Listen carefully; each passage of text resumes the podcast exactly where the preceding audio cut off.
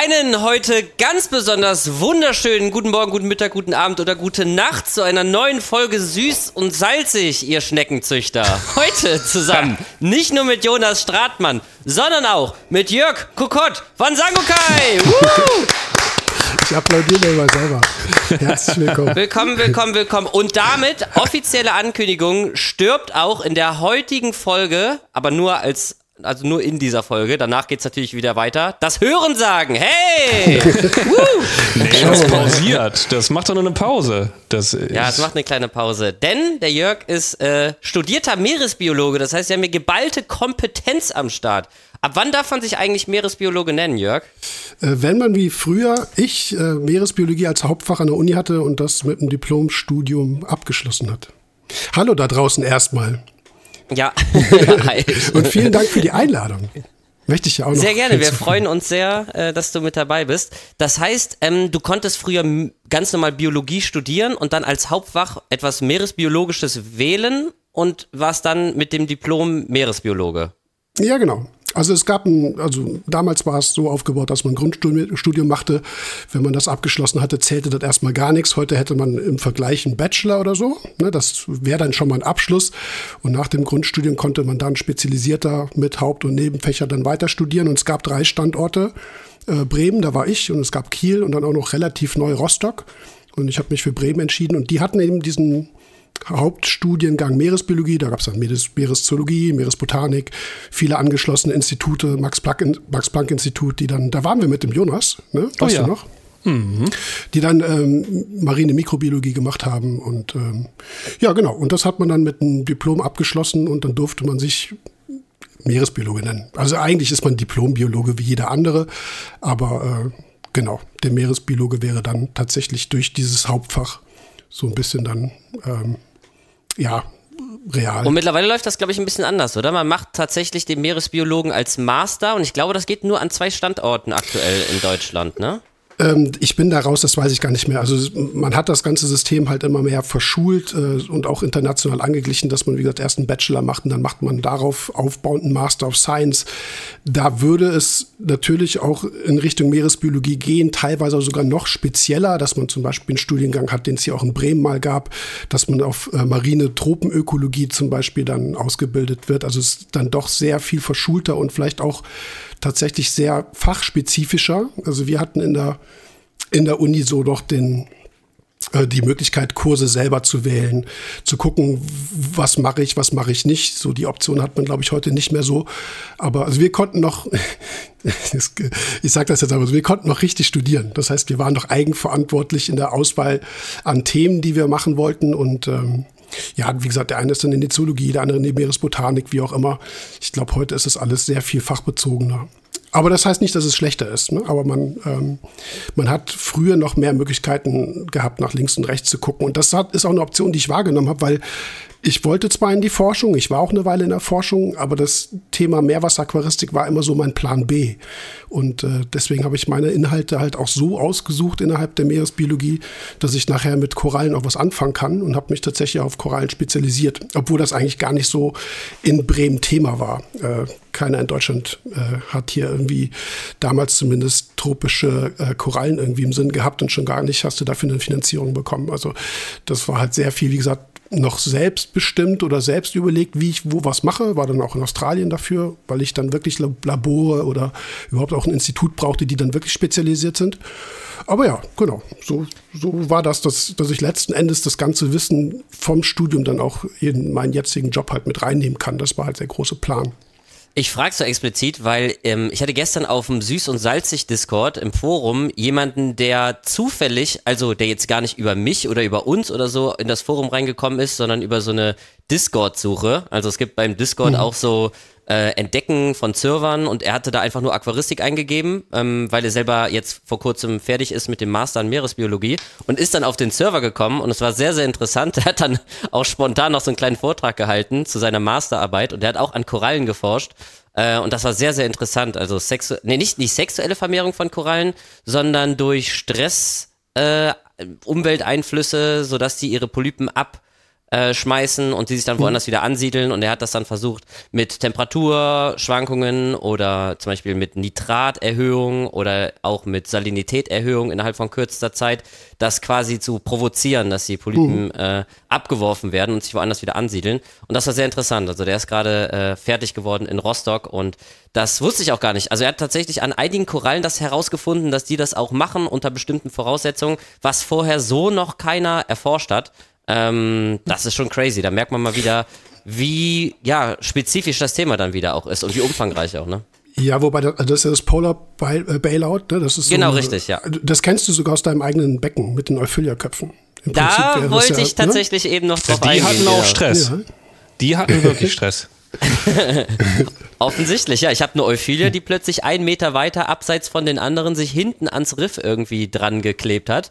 Und da wächst jetzt ein Kopf. Ich kenne das ja von meiner Golden Nugget, das ist ja, glaube ich, eine Paarancora, ne? Und Parancora, ja. Genau, und die Para. hat, ähm, mhm. die, die wächst, äh, die, die lässt manchmal einen Kopf fallen, aber da ist dann wirklich Steinskelett mit dran. Der Kopf liegt dann irgendwie einfach auf dem Boden ähm, und bei der Euphi, die sitzt hinten auf dem Riff an der Stelle, wo nicht einfach mal irgendwie so ein schwerer Gegenstand landet oder so. Da muss irgendwie was anderes passiert sein. Also irgendwie muss die sich da selber irgendwie festgemacht haben, weil das passt von der Strömung nicht und das passt von der Lage auch nicht. Äh, deswegen stelle ich mir die Frage und ich habe auch kein Feedback aus der Community bekommen über Insta oder so. Wie ist das passiert, dass sich hinten bei mir am Riff plötzlich ein Euphilia-Kopf ansiedelt? Ja, weil der halt eingefallen ist. Aber das ist kein, also das glaube ich nicht. ich glaube es einfach nicht. Ja, der Polyp selber kann ja dahin äh, getrieben worden sein. Aber das ist Also eine Stelle, wo von, von der Strömung, wo man eigentlich nicht landet. Und sie sitzt komplett schräg auf dem Riff. Also das ist jetzt nicht irgendwo was, wo eine Kuhle ist, wo man sich mal eben kurz, wo man mal eben kurz hinfällt oder so, sondern es ist, wäre total kompliziert, da zu landen. Ich sehe das ja bei meiner anderen, bei meiner Golden Nugget. Die landen gefühlt alle auf dem Boden, irgendwo in der Ecke. Aber die siedeln sich ja nicht irgendwo schräg hinten an einem Riff an oder so. Ja, aber da, da Hat konnte sie einer der, hingetragen. Ja, Reingebissen oder vielleicht hat die einen kleinen, kleinen, äh, so, einen- so einen kleinen Wurm ausgespuckt, der ist da hingeschwommen. Ich weiß es nicht.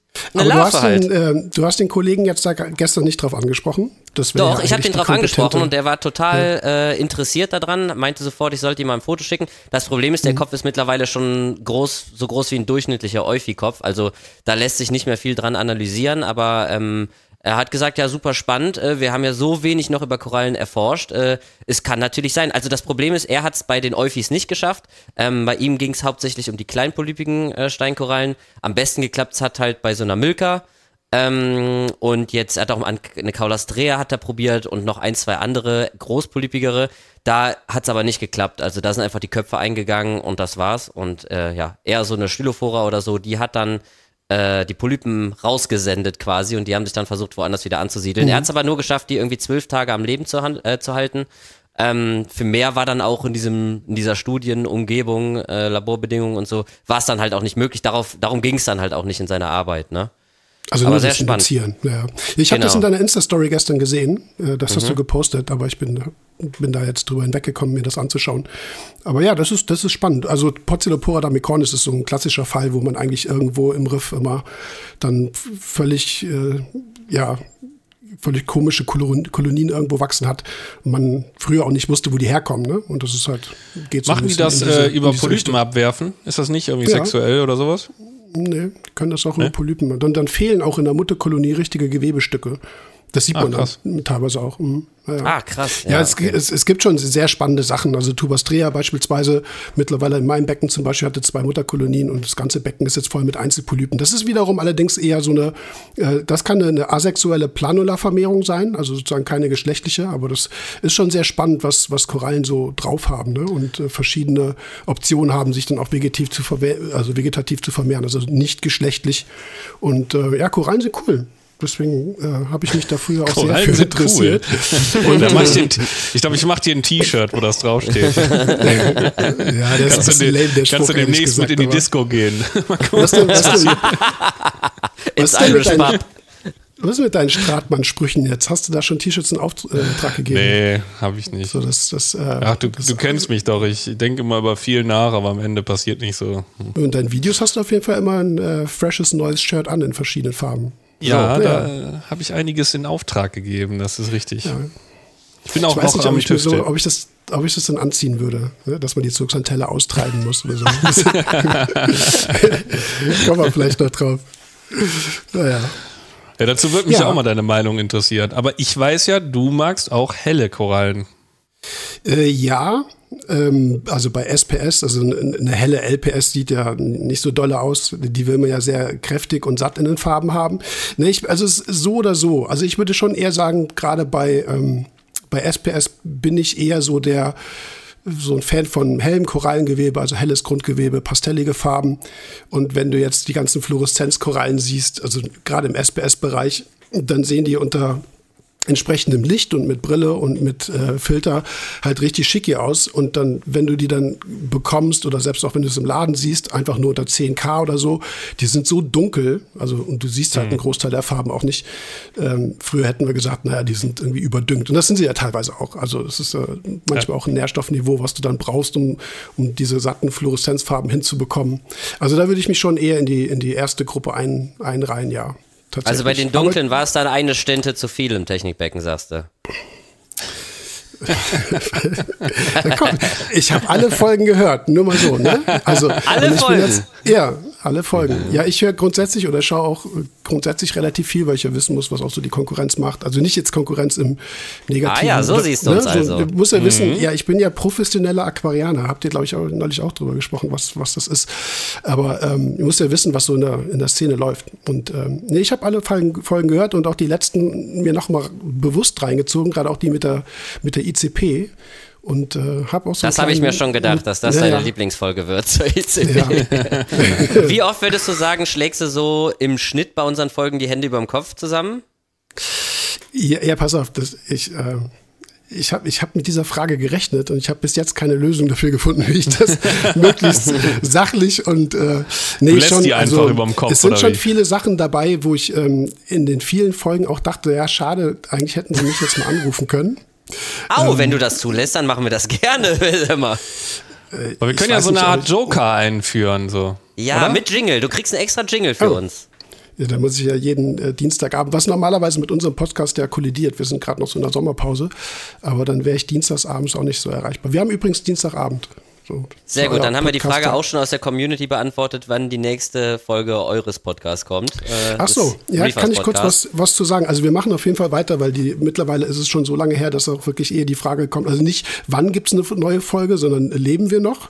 Also ja, ähm, äh, ich glaube, ich kann das auch, auch sagen. Dominik ist jetzt zum zweiten Mal noch Vater geworden, das kam noch dazu. Aber der, der wesentliche Glückwunsch Punkt, an der Stelle.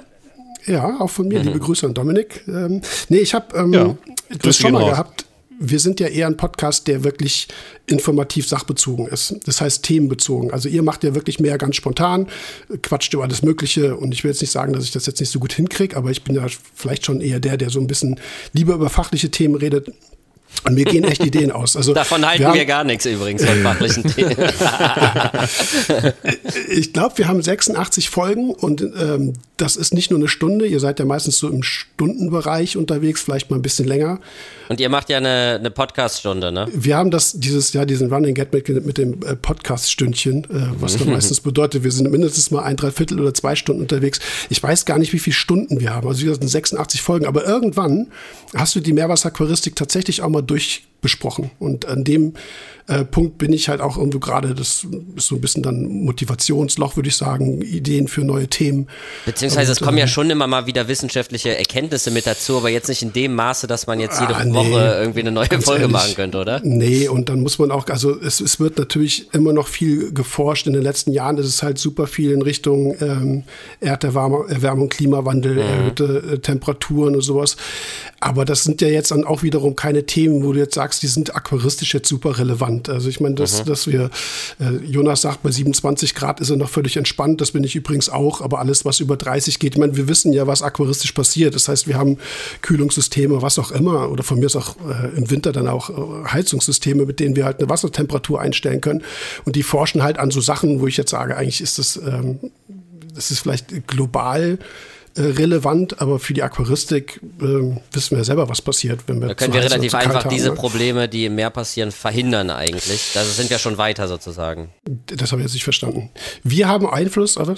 Ja, also wir können quasi mit dem Aquarium diese Probleme, die es aktuell in den Meeren gibt, einfacher behandeln bzw. verhindern, dass es gar nicht erst so weit kommt und deswegen ist das nicht so relevant für uns als Aquarianer. Ja, genau. So, wenn wir zu viel CO2 im Wasser haben, machen wir einen Atemkalkfilter davor, mhm. dosieren vielleicht Kalkwasser, was auch immer. Also wir haben Optionen, dagegen zu steuern, was wir global nicht haben. Also zumindest nicht ähm, in einer also in der sofortigen Reaktion. So, wie gesagt, man merkt, ein Atemkalk ist durch, dann hängst du einen neuen dran, dann ist das CO2-Thema erledigt. So, und das ist, mhm.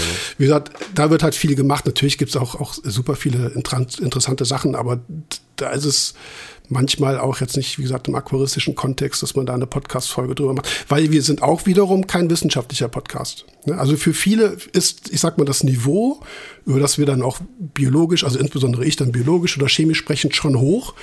Aber ich sag mal so, wenn du Bio-Leistungskurs, Chemie-Leistungskurs hast, dann kommst du eigentlich damit klar.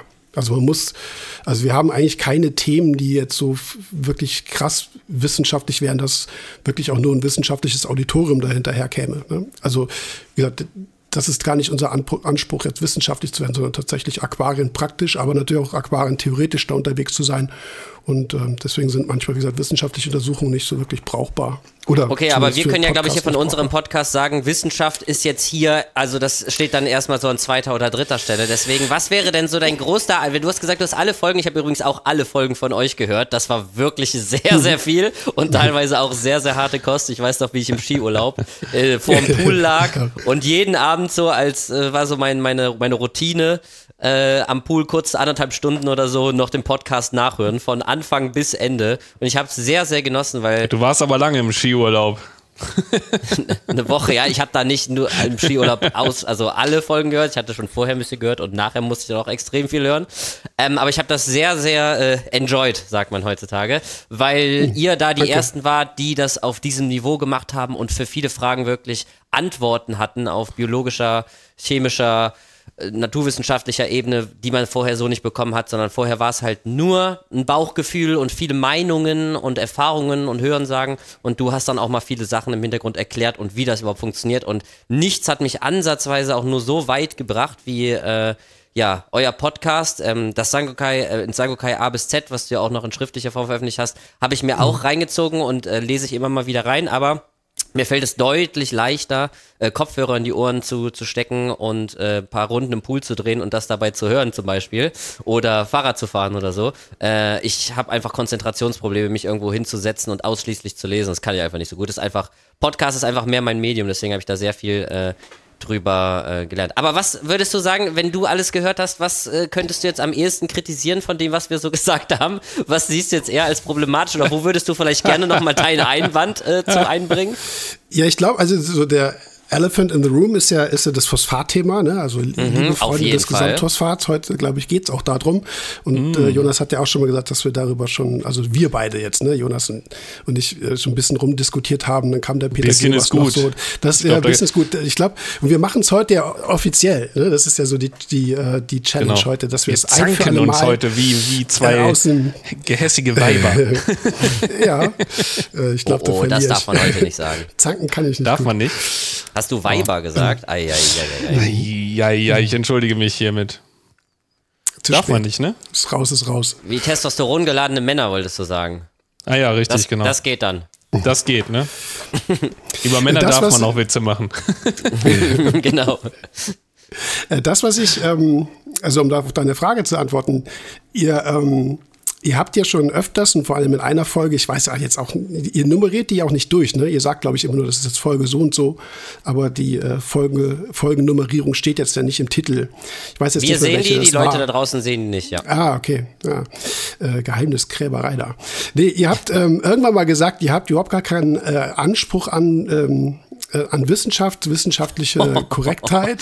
nee, die habt Nein, das haben wir so, das haben wir ja so nicht gesagt oder? Äh, ja, dann ist der, dann, dann, dann ist der, ich, ich dann formuliere es um. Ähm, ihr wollt ein Unterhaltungspodcast sein. In erster so Linie, genau. In erster Linie, ganz und genau. Und wir können diese wissenschaftliche Ebene in dem Maße gar nicht bespielen, weil wir ja, dazu genau. nicht in der Lage sind und nicht das Wissen haben. Das schon. Genau.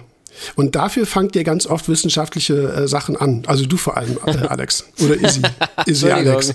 Ja, so ist ja aus. nee, was, was, ja auch, was ja auch okay ist. Äh, das sind halt genau die, die Stellen gewesen, wo ich dachte, so, da würde ich ganz gerne was zu sagen. Oder hätte ich dann in dem Moment gerne was zu, zu gesagt. Weil dein Becken, also das ist durchaus auch bezogen auf dein Becken, also Fragen zu deinen konkreten Sachen, die so passiert sind, die so passieren.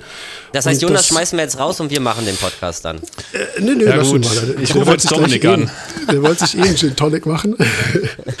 ähm, ähm, nee, der, der Punkt ist der, wenn man, wenn man, also es ist grundsätzlich sehr gut, wenn man viel allgemeines Wissen hat über, keine Ahnung, was für Themen, spielt jetzt erstmal keine Rolle und würde das halt dann auf einen konkreten Fall anwenden.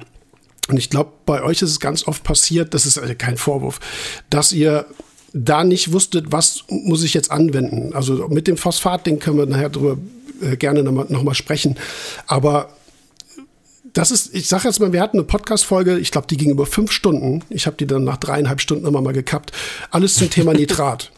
So, da, also das ist wirklich alles zum Thema Nitrat. Das heißt, wenn du ein Problem mit Nitrat hast, entweder du hast keins oder du hast zu viel oder du hast Nitrit noch zwischendurch und willst wissen, woher, warum, weshalb, warum ist das bei mir im Becken ein Problem, dann müsstest du dir aus diesen fünf Stunden im Prinzip das passend rauspicken. Ja, mhm. wisst ihr, was ich meine? So, und dann verliert man sich halt relativ schnell, wenn man nicht weiß, welche Punkte sind jetzt hier aktuell relevant. Ne? So wie ist jetzt bei dir zum Beispiel Durchflussvolumen äh, durchs Technikbecken? Was hast du für einen Abschäumer? Das ist auch so eine Sache. Ihr habt so viel über Phosphatzugabe gesprochen, dass mir das in, vor allem auch in den letzten Folgen echt gefehlt hat, dass ihr mal über deine Filtertechnik sprecht und guckt so, was macht die überhaupt? Also warum brauchst du überhaupt eine Filterung? Weißt du, mhm. was ich meine? Also in erster also die Frage Linie kam ja schon mal in den Raum und da wäre ich jetzt noch drauf äh, später zu sprechen gekommen. Äh, warum eigentlich einen Abschäumer anwerfen, wenn ich zu genau. wenig Nährstoffe habe? Genau. Und weißt du, was das Problem ist? Ähm, die Frage hattest du Jonas ja, glaube ich, gestellt. Man ist ganz oft ich würde sagen, das kann man ausweiten auf ein gesellschaftliches Problem. Man ist ganz oft in so einer eigentlich simplen Fragestellung, ne, wo es ne, wo es eigentlich um eine Info geht, ganz oft dann dabei, dass man sofort in diesem binären 1-0-System ist. Ne? Entweder du bist dafür mhm. oder du bist mhm. dagegen. So, wie gesagt, mhm. ich will das jetzt gar nicht irgendwie auch auf politische Diskussionen auf, äh, ausweiten, aber das ist ja irgendwas, was gerade ganz viel in unserer Gesellschaft reklamiert ist, dass man eigentlich gar nicht mehr erörtert. Das heißt, man, man, ja. man sagt entweder, nee, immer Abschäumer oder es gibt, jetzt im Vergleich, in Deutschland gibt es halt einen Händler, der halt ohne Abschäumung propagiert. Äh, die, die, sowas gab es vor 40 Jahren auch schon. Äh, Horst Küpper zum Beispiel, das ist so ein uralter Autor, der hat das, der hat auch gegen die Abschäumung gewettert und ist äh, Richtung Rieselfilter und sonst was gegangen. Also es ist kein neues Problem. Also wir haben schon immer darüber diskutiert, wo sind die Vor- und Nachteile. Aber es wird halt, also entweder du positionierst dich da oder da. So, und ich würde halt dann einfach sagen, ja, probier's halt erstmal definier, wie dein Anspruch ist. Also auf welches Nährstoffniveau willst du und welches Farbniveau willst du, was hast du überhaupt für Tiere. Aber dann würde ich sagen, dann probierst du auch ohne Abschäumer. Wenn es nicht klappt, dann nimmst du halt einen Abschäumer. Also ich, ich finde, man, es fehlt dann so die, das, das Fingerspitzengefühl, dass man auch tatsächlich eigene Erfahrungen mal machen kann. So, und mhm. heute ist halt ganz schnell entweder pro oder contra, entweder du bist rechts oder links oder ne, es gibt halt diese Mitte nicht mehr so. Und, ja, viele ähm, haben natürlich auch Angst, den großen Fehler zu machen. Also ich spreche da jetzt mal für mehrere, einfach mal eben ausprobieren und dann plötzlich irgendwie Korallen im Wert von tausenden Euro verlieren. Das macht man natürlich auch nicht mal so eben. Ne? Man hat schon auch viel zu verlieren und irgendwie Angst, dass man mhm. irgendwie auch einen Fehler macht, weil die ganze Thematik so komplex ist, glaube ich. Ne? Ja, sicherlich. Also das ist wieder so ein Punkt, wo man sagt, je mehr Wissen du hast, umso leichter fällt es dir dann, dafür eine Lösung zu finden. Aber keine Frage, Meerwasseraquaristik ist super kompliziert und du weißt das ja selber. Du hast vor, ich glaube, wann hast du angefangen? Vor drei Jahren? Vor dreieinhalb, drei. jetzt, ja, dreieinhalb Jahren. Du hast ja, wir haben ja auch ein bisschen kommuniziert, ist ja nicht so, dass wir uns nicht kennen würden, ne? aber äh, du hast ja selber gesagt, du orientierst dich erstmal an einer Person, merkst, okay, das haut irgendwie nicht hin. So, also entweder stimmen wirklich Aussagen nicht oder was auch immer. Also der Weg bis hierhin, sag ich mal, war ja für dich extrem mühselig und du hast ja miterlebt, wie viel Wissen oder halt auch Nichtwissen bei uns in der Branche sind, weil wir auch keine Ausbildungsbranche sind. Also du kannst Meerwasser, professionell Meerwasser-Aquarianer, Schrägstrich in, nicht lernen. Also mhm. bist, äh, also weil ich ihn sehr wertschätze, beispielsweise Claude, äh, Jonas kannst du ja fragen, ob das ihm recht ist, ist ein gelernter Schreiner oder Tischler. Ich weiß nicht, ob Meister oder, aber ist jetzt ein. Nee, Meister einem, ist er nicht. Einem, mhm. Nee, aber okay, aber er ist ein Handwerker und hat mit Aquaristik überhaupt nichts zu tun und hat sich auf ein Level hochgearbeitet, wo er heute ähm, top in Deutschland ist. Also das funktioniert durchaus, aber du kannst das Thema nicht lernen. So und deswegen fängst du irgendwann an und entweder du bist mit den richtigen Leuten unterwegs oder nicht und hast entweder schnell Erfolg oder auch eben halt erst sehr langsam oder sehr spät. So und das, das war das für mich ja die größte, die größte mhm. Challenge, die richtigen Leute finden, die richtigen Ansprechpartner, denen man dann auch wirklich vertrauen kann und die nicht einfach auf eigenen Erfahrungen Sachen weitergeben, die aber vielleicht gar nichts mit der Praxis zu tun haben, sondern das waren halt eben dann Einzelfälle oder so. Also das würde ich als aller, allergrößte Challenge im Bereich jetzt Meerwasseraquaristik für mich persönlich sehen. Jemanden finden, wo ich irgendwie sagen kann, okay, das, das kann ich jetzt so adaptieren, das passt jetzt, das kann ich für mich so übernehmen. Weil viele sagen ja immer, such dir ein, aber ja, man muss natürlich auch den richtigen finden, der auch differenzieren kann, dass es eben nicht nur schwarz mhm. und weiß und Plus und Minus gibt, sondern dass es immer sehr, sehr individuell sein kann und man halt das Ganze betrachten muss. Und ich habe das Gefühl, wie du auch selber schon gesagt hast, dass relativ eindimensional oft gesehen wird und es gibt die Pro-Kontra-Lager und äh, ich hatte auch mal den Fall und habe dann das gemacht, aber das hat dann vielleicht wieder gar nichts mit meinem Becken zu tun, weil ich zum Beispiel ein völlig beschissenen, so einfach mal gesagt, Sand drin habe, der mir halt alles mhm. total kompliziert macht und da hilft halt der ein oder andere Tipp gar nicht, solange das Problem noch im System ist sozusagen, ne? Mhm. Das muss da man muss auch erkennen aufklären, können. fällt mir dabei ein. Okay. Ähm, ja, Jonas weiß, worum was geht, ne? Äh, das ja, wollte ich, glaub, nämlich ja. in einer mhm. unserer nächsten Podcasts, also unserer eigenen Reefers-Podcast-Folgen nämlich machen. Nee, es gab ein, ähm, zu dem Thema hatte ich dann mit Dominik ein bisschen drüber gequatscht und es geht jetzt wirklich auch um Phosphatdosierung und wir hatten darüber gesprochen und äh, du hast gesagt, ja, und dann hast du, du dosierst immer weiter und weiter und kriegst den Wert nicht hoch und irgendwann fliegt dir das völlig um die Ohren und das Material, was in dem Fall halt irgendwas kalzitisches oder dolomitisches, was sich halt mit Phosphat vollgesaugt hat, ist immer gesättigt und gibt einen großen Teil davon wieder ab und dann macht es einmal Pum und dann puffen, dann bist du bei Milligramm pro Liter Phosphat. Und da hatte ich in unserem Podcast gesagt, also du hast es so gegen die Phosphat, also in, in, in, also im sozusagen in der Diskussion als Problem dargestellt, dass es die Phosphatdosierung ist. Und ich habe gesagt, eigentlich ist, kann die Phosphatdosierung ja nichts dafür, sondern du hast einfach ein Material genommen, was halt einfach nicht in die Meerwasseraquaristik gehört, weil mhm. es eben diese Eigenschaft hat. Das war aber nicht auf dich bezogen. Das ist das, was ich jetzt gerne klarstellen würde. Also du benutzt ja tatsächlich auch einen Sand, den ich nehmen würde, wenn ich dann mit Sand arbeite. Ne, du hast ja meistens einen Carib Sea, den Ocean Direct oder so. Das ist ja ein, ein das ist ein Live-Sand, der kommt aus dem Meer, da passiert gar nichts mehr. Ne? Und das ist ein aragonitischer, in dem Fall oolithischer Sand. Aber wie gesagt, das war nicht auf dich bezogen und das sollte jetzt auch für deine Kunden oder Kundinnen jetzt auch kein Ding sein, die dann, äh, dass sie sagen so, ja, was benutzen du für einen Sand, Jonas? Der Kokot hat ja gesagt, äh, du benutzt da einen falschen. Ja, ja, ne? nee. ja, also das ist gut. jetzt hiermit mhm. sozusagen aufgeklärt. Aber aber ja, das ist ein, also ich finde, das ist halt ein Problem, dass wir viele Gestaltungsmaterialien haben, wo man sich die Frage stellen muss. Also mittlerweile würde ich jetzt sagen, ist es besser geworden. Früher mit Keramiken war es noch viel schlimmer. Ne? Also da hattest du teilweise auch wirklich den Sperrmetallverunreinigungen drin. Da gab es ja auch noch keine ICP. Es sind ja so viele Becken damals um die Ohren geflogen mit verschiedenen Gut, aber Keramiken, Keramiken. gibt es immer noch. Aber du meintest, dass ja, die Keramiken besser geworden sind. Ja, aber früher war künstliches Gestaltungsmaterial viel risikoreicher. Erstens, weil wir keine ECP hatten. Du konntest es sozusagen das Wasser, ne, wo das Gestaltungsmaterial drin liegt, nicht überprüfen. Und du hattest generell keine Idee. Ne? So. Und äh, mhm. mittlerweile durch die Überprüfung sind die Materialien ja auch gut geworden. Nur dieses Problem ist ja gar kein Schadstoffproblem, dass irgendwas abgegeben wird, sondern es wird dummerweise irgendwas angelagert. Das muss ja auch keine Keramik sein, das kann auch ein, irgendein anderer Stein sein oder kann auch Bodengrund sein. Also wenn du so einen kalzitischen oder dolomitischen Sand hat, hast, dann, Jonas sagt ja immer, das ist wie ein Phosphatabsauger. Das stimmt auch. Und meine Argumentation ist halt immer, ja, dann nimm halt den Sand nicht. dann musst du auch nicht so viel Phosphat äh, dosieren. Also es ist halt einfach eine schwierige also ein extrem schwieriger Start. Wenn ich so ein Material genommen habe, dann äh, brauchen wir, finde ich, nicht darüber diskutieren, machen Phosphatdosierung Sinn oder welche mhm. Lichteinstellung nehme ich, sondern dann, dann, dann, hast du dir die Katze im Sack gekauft. So, und dann ist das halt Ich weiß übrigens schwierig. noch genau die Situation, als wir, als ich mit Markus zusammen damals das Aquarium gebaut habe und wir beim Bodengrund angekommen sind und ich zu ihm meinte, das ist jetzt aber Aragonit, ne? Und er so, ja, ja, genau. Ja, oder? Und da war ja, so kurz so Stille. Das, ja. Und dann hat er nochmal so drauf geguckt und Markus hält sowieso nichts von totem Bodengrund, das hat er sowieso schon immer gesagt. Und ich wollte ja diesen toten Bodengrund aus dem Aspekt, ähm, der, und da sind, das ist auch wieder ein strittiges Thema, der so wenig, also so, ich möchte, ich wollte so wenig wie möglich Eingriff ins Meer Sagen wir es mal so. Mhm. Sowohl was die Fische, was die Korallen, als auch was, die, ähm, was den Sand betrifft. Und deswegen habe ich jetzt natürlich eine Naturentnahme genommen, weil mein Dolomitgestein ist natürlich auch aus der Natur, wo soll es sonst herkommen? Aber es kommt nicht aus dem Meer. Das heißt, zum einen kommt es nicht von so weit weg und zum anderen weiß ich nicht genau, wie Sand von der Natur entnommen wird aus dem Meer. Und da habe ich mir gedacht, ich versuche hier gerade auf so ein bisschen das Thema Nachhaltigkeit bewusster zu machen, wobei Nachhaltigkeit wie gesagt, ganz schwieriges Thema ist, aber trotzdem einfach Bewusstsein dafür zu schaffen.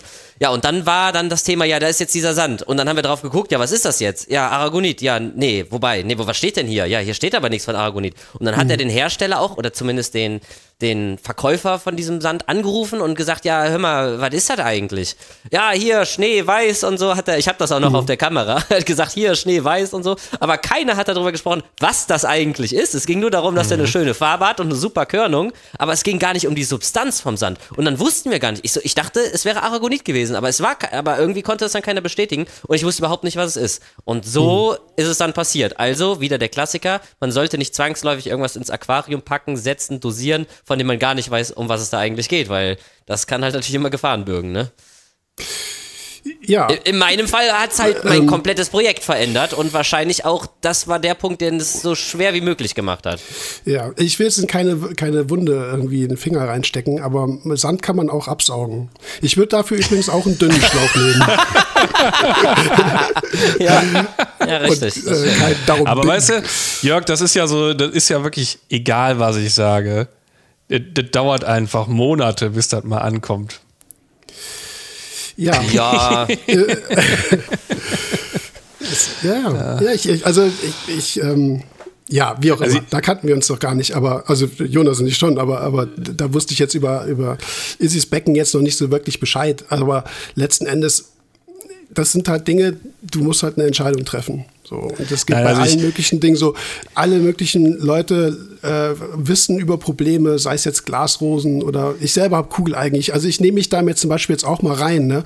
Ähm, du kannst eine Entscheidung treffen äh, und verschleppst das halt, sagst ja, mache ich morgen. Ich möchte, oder, ich möchte mich kurz an der Stelle rechtfertigen, damit ich es nochmal drin habe. So. Bei mhm. mir war eine große Problematik, dass ich mit Sicherheit, und das würdet ihr vielleicht auch das ein oder andere Mal unterschreiben, ich Entscheidungen oder andere Leute für mein Aquarium Entscheidungen getroffen haben, die vielleicht nicht die besten waren. Und ich war hm. sehr kritisch und wusste auch teilweise nicht mehr so ganz, wem soll ich jetzt glauben, was ist jetzt eine gute Meinung, was ist eine richtige Meinung. Und ich war einfach sehr verunsichert, ja. Also ich, ich kenne Jonas jetzt auch schon eine Zeit lang, aber trotzdem wusste ich jetzt nicht, inwiefern ist das jetzt wirklich der richtige Schritt und wie groß ist es. Und ich, ich war für mich einfach sehr, sehr schwer, alles einzuordnen. Also ich wusste einfach auch nicht mehr, wem ich vertrauen konnte, tatsächlich. Und mhm. es ist auch nicht genau, so, dass glaub, immer, das, immer Aussagen kamen wie, mach das auf jeden Fall, sondern ich habe aufgehört, ich würde, und das ist ja eigentlich positiv, wenn jemand sagt, ich würde das machen, dann finde ich, ist es ja eigentlich eine bessere Kommunikation als mach das weil man ja nie immer 100% sicher sein kann. Aber ich war mir zu dem Zeitpunkt nicht sicher, ist das jetzt so ein entscheidender Faktor wirklich? Muss ich das jetzt machen? Oder wäre das eine Idee, mal auszuprobieren und so? Ich konnte das halt alles nicht mehr so richtig einordnen. Und das ist eine Sache, die habe ich immer Leuten gesagt, die bei mir ähm, in den Laden gekommen sind äh, und eine Beratung wollen. Ich habe gesagt, sucht euch jemanden, wo ihr denkt, dass der das drauf hat und dann hört euch das an, was der sagt, aber geht nicht irgendwie zu zehn Leuten, weil viele Köche verderben den Brei und manchmal gibt es einfach verschiedene Herangehensweisen, um irgendein Problem zu lösen oder was. Und äh, wenn man dann wirklich auf viele Leute hört, dann kommt am Ende meistens einfach nur irgendein Mist raus. Aber wie findest du heraus, wer der richtige Ansprechpartner ist? Weil klar, der erste Punkt ist zu gucken, was hat derjenige für ein Aquarium, sieht das gut aus, aber wir alle wissen, es gibt auch Leute, die sind vielleicht gar nicht so ultra krass tief drin und kennen sich jetzt auch in jedem Bereich aus. Also äh, Gestein, Bodengrund, keine Ahnung, Abschäumer, UV, Rückförderpumpe, Beleuchtung, Spektrum, alles mögliche, was dazugehört, Strömung und Co. und haben trotzdem gut laufendes Aquarium. Da ist, gehört ja auch manchmal einfach ja. vielleicht auch ein bisschen Glück dazu oder verschiedene Umstände oder Ne, das heißt ja nicht, dass wenn du ein gutes Aquarium hast, du auch zwangsläufig der beste Berater sein musst, nur weil du es selber bei dir hinkriegst. Weißt du, das ist halt genau. auch wieder so ein bisschen schwer. Das stimmt. Äh, wenn wir jetzt aber mal von Geschäften ausgehen, klassischerweise, nimm zum Beispiel die Korallenfarm. Also der äh, Joe, der hat da einige Ansätze, wo wir mit Sicherheit nicht konform gehen. Äh, ich habe da auch Sätze gehört, dass mit dem Epo-Reef, das funktioniert alles nicht, lass das mal sein und sowas. Das wurde so zumindest an mich rangetragen, falls das nicht richtig war. Äh, dann ähm, ist das direkt wieder weggenommen. Aber gut, das äh, habe ich mal so gehört. Ich habe nur mitgekriegt, als und, ich vor Ort war, dass er ein großer Verfechter von Lebendgestein ist. Also deswegen genau. könnte das ja hinkommen, ne? Genau, das, das kann schon sein. Und dann äh, muss man halt einfach sagen, äh, dass seine Art der Aquaristik definitiv funktionieren wird. Ja, also so wie er das macht, funktioniert es ja. Du kannst dahin gehen, dich beraten lassen, du kannst zu mir gehen. Ich habe eine ganz andere Herangehensweise daran. Das wird auch funktionieren. Und äh, wahrscheinlich ein Dritter wird es nochmal anders machen und es wird auch funktionieren. Wenn du jetzt aber hingehst und, ähm, sagen wir mal, packst dir Eporif in dein Becken, gehst dann zum Joe, lässt dich da weiter beraten und sagst dem nicht, dass du Eporif drin hast, dann wird es wahrscheinlich äh, vor die Wand fahren, das Ding, weil du einfach Probleme kriegst. Korrekt. Ja, und also wenn ich jetzt mit meinem Anliegen und meinem Projekt zu Joe gehe und sage, ich würde gerne ein äh, Becken haben mit möglichst wenig Naturentnahmen, kein natürlicher Sand, kein Naturgestein, keine Wildentnahmen, nur Nachzuchten, dann wird Joe wahrscheinlich auch sagen, hör mal, so, kann, so kannst du, da, da bist du bei mir falsch. Das kann ich dir gar nicht so erklären, wie das am besten funktioniert, weil ich es halt überhaupt nicht so mache. Zum Beispiel, das, wir reden jetzt gerade hier einfach so über Joe, ohne zu wissen, wie er antworten würde, aber jetzt nur als Beispiel für jemanden, der halt einfach eine völlig andere Strategie fährt. Ja, klar, das kann natürlich sein, ja. Du brauchst dann an der Stelle jemanden, der sich irgendwie auskennt und sich da reindenkt in das Thema, ne? Also der, und der dann, muss ja auch Bock äh, drauf haben, mich zu beraten. Und das ne, ist dann genau. im besten Fall ein Händler und vielleicht gibt es ja auch gar keinen Händler oder nicht in der Nähe und das, dann ist man dann wieder auf einmal, auf einmal sehr eingeschränkt halt. Das stimmt, ja. Und da kommt dann der Versuchscharakter durch, ne? Ist so, ja. Ja, ich finde, man hatte früher, das habe ich aber auch bei uns im Podcast schon immer gesagt, viel weniger Produktauswahl und du hattest viel mehr Fachhändler, die auf ein, auf ein gewisses Konzept spezialisiert waren. Ne? Ich habe immer zum Beispiel Michael Mrutzek, weil ich auch persönlich kenne und auch da gearbeitet habe, ähm, der hatte früher Standard Deltec-Becken. Ne? So, und dann hat er das Salz also bevor alles eskaliert ist mit Online-Shops, sage ich jetzt mal, äh, wirklich läng schon lange zurück. Aber dann wusstest du, so wie der das macht, funktioniert das so und so und du hast, du hast für jedes Problem eigentlich immer eine Lösung gehabt, weil er die aus Erfahrung oder aus Wissen oder beidem eben halt auch, auch kennt. So, und das ist irgendwas, was sich hier total aufgelöst hast. Du bekommst einen Einfluss für ein Versorgungssystem hier, du bekommst einen Einfluss auf einen Abschirmer für eine andere Lampe. Das kannst du als Händler gar nicht mehr oder Händlerin gar nicht mehr kontrollieren. Du kannst ja nicht wirklich jede Lampe in- und auswendig kennen. Und deswegen ist es alles mit mittlerweile so vermischt und die Kunden suchen sich dann größtenteils aus allen verschiedenen Sachen ihr Ding raus, was ihnen am besten gefällt und dann muss das ein Händler oder eine Händlerin sozusagen richten, ne, in der Beratung zu allen möglichen Problemen. Und das kann so eigentlich gar nicht funktionieren. Ne? Und das finde ich ist halt mhm. heute so, durchaus, da muss, da, da, nehme ich ganz gerne Leute auch mal in Schutz, ähm, weil äh, du kümmerst dich, also ich als Hersteller bin sicherlich irgendwo erstmal von dem Handel befreit. Also ich habe auch kein Geschäft. Claude hat jetzt zum Beispiel noch einen Laden. Aber ich kann mich voll auf meine Herstellung konzentrieren, auf die Entwicklung und mache Beratung dazu. Wenn du, das weißt du selber, Jonas, wenn du noch jeden Tag morgens stehen musst, die Becken sauber machen musst, du kriegst Importe, du musst äh, den Verkauf selber machen, äh, das ist ja ein großer Anteil an Zeit, der dir einfach flöten geht ne, wo du Klar, dich selber ja. in Dinge einarbeiten kannst oder vielleicht machst du es nur nebenberuflich als, das ist ja auch alles legitim. Wie gesagt, also ich, ich finde, das, das Problem ist ein sehr aufgeblähtes Produktspektrum, inklusive Produkten, die irgendwelche Probleme lösen sollen, was sie im Endeffekt aber manchmal gar nicht tun. So, oder verschlimmbessern. Neue sogar, ne? Genau, verschlimmern oder neue Probleme generieren. Und das mhm. ist halt irgendwo wie gesagt, da muss man den Überblick haben und das haben leider halt viele nicht. Ne? Und äh, wie gesagt, zum ja, Teil entschuldige ist, ich das. Aber ist auch so unheimlich schwer. Es ist einfach, es ist ja faktisch fast unmöglich. Also wie oft ich irgendwelche Fragen per E-Mail oder bei Instagram zu irgendwelchen Produkten kriege, die, die kann man ja gar nicht alle kennen und äh, will ich teilweise auch gar nicht. Ja, also will ich auch. klassischer ein, Jonas. Äh, klassischer Jonas, äh, mache ich nicht.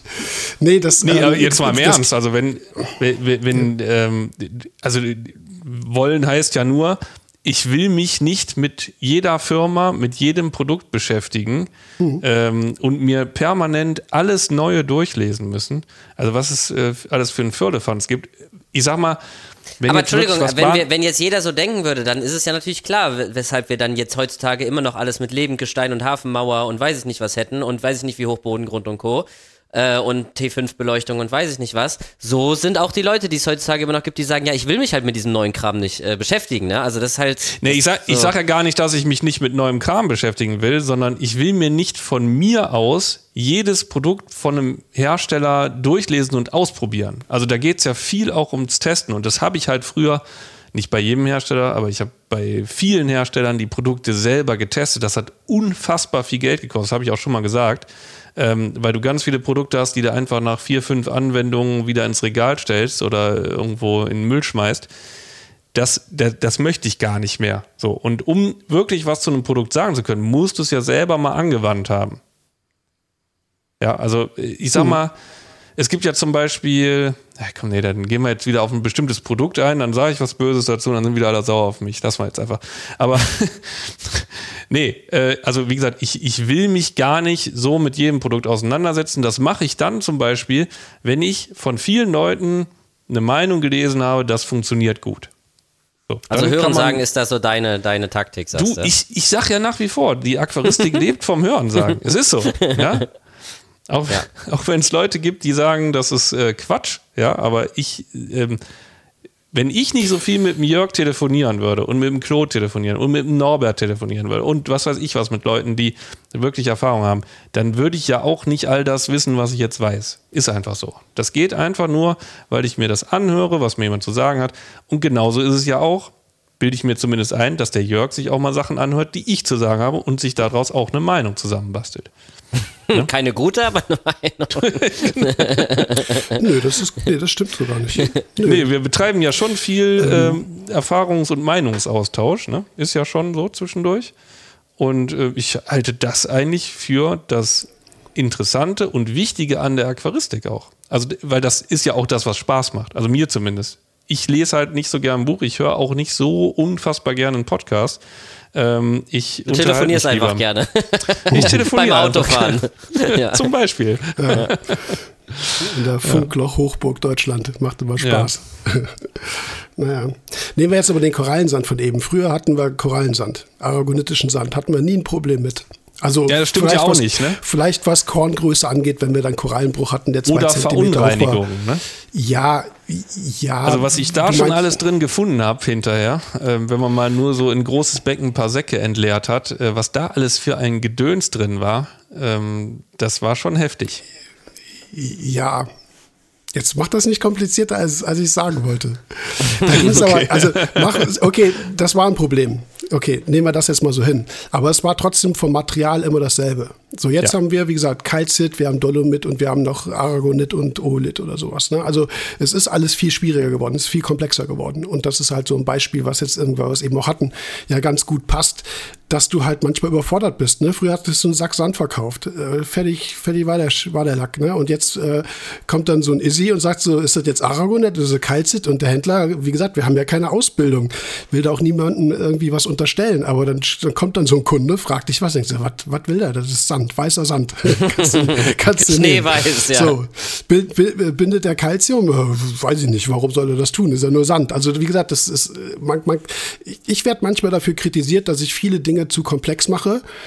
Ähm, aber es ist halt einfach komplex. Und ich, ähm, also entweder man macht das wirklich so, dass du zum Beispiel zu Jonas gehst oder zu vielen anderen, die ihren ihren, äh, das soll jetzt nicht negativ klingen, aber so ihren, ihren Stiefel so abarbeiten ne, und das so machen, wie sie es immer machen. Und wenn du ein Problem hast, dann kannst du dann auch das Problem mit der Person lösen, weil sie Bescheid weiß. So, und wie gesagt, das ist so der, der allgemeine Zustand der Aquaristik. Wenn du halt viel selber ausprobierst, kann es halt sein, dass halt bestimmte Dinge nicht passen, auch wenn auf der Verpackung sonst was draufsteht. Ja. Weißt du eigentlich, warum das so umfangreich geworden ist? Ist das so eine Herstellergeschichte? Oh, wir bringen jetzt was Neues und das ist jetzt besser als alles andere? Oder wir wollen alle da mitspielen? Oder woran liegt das? Die Nachfrage Ja. nach unglaublich viel verschiedenem Material, würde ich jetzt erstmal sagen, ist ja jetzt gar nicht so gegeben, oder? Jeder will doch auch einfach nur es einfach und möglichst okay haben, so. Also, ist jetzt nicht so, dass Ja, alle sagen, ich will jetzt unbedingt mal so ein Calciumcarbonat irgendwas haben oder so. Da kommt ja keiner auf Idee. Ich muss Beispiel. mal ganz kurz dazu sagen, ja. dass äh, in den Zeiten, wo das Lebengestein noch, sagt man das Vogue, ne? Heißt es Vogue. äh, wo das noch angesagt war, ja, wo jeder Lebendgestein genommen hat, war das mit diesem Kalzitsand gar nicht so tragisch. Ich habe den selber früher auch verkauft, ähm, weil wir auch teilweise Aha. echt, ja, wir hatten teilweise dann echt Probleme, an vernünftigen Sand dran zu kommen zwischendurch. Ähm, hat es immer mal wieder gegeben, dass da einfach nichts verfügbar war. Und das hat mit Lebendgestein hat das eigentlich immer relativ gut funktioniert. Das, der einzige Nachteil war, dass der immer feiner und feiner und schlammiger geworden ist und sich irgendwann so aufgelöst hat und einfach nur noch Matsche war.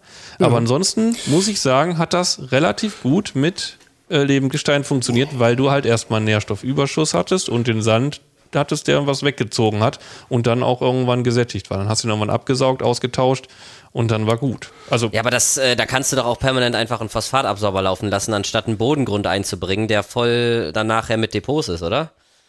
Ja, gut, aber das, also zumindest ich muss sagen, ähm, dass ich das vor zehn Jahren noch nicht wirklich äh, auf dem Schirm hatte, dass das so ein mega Phosphatabsorber ist.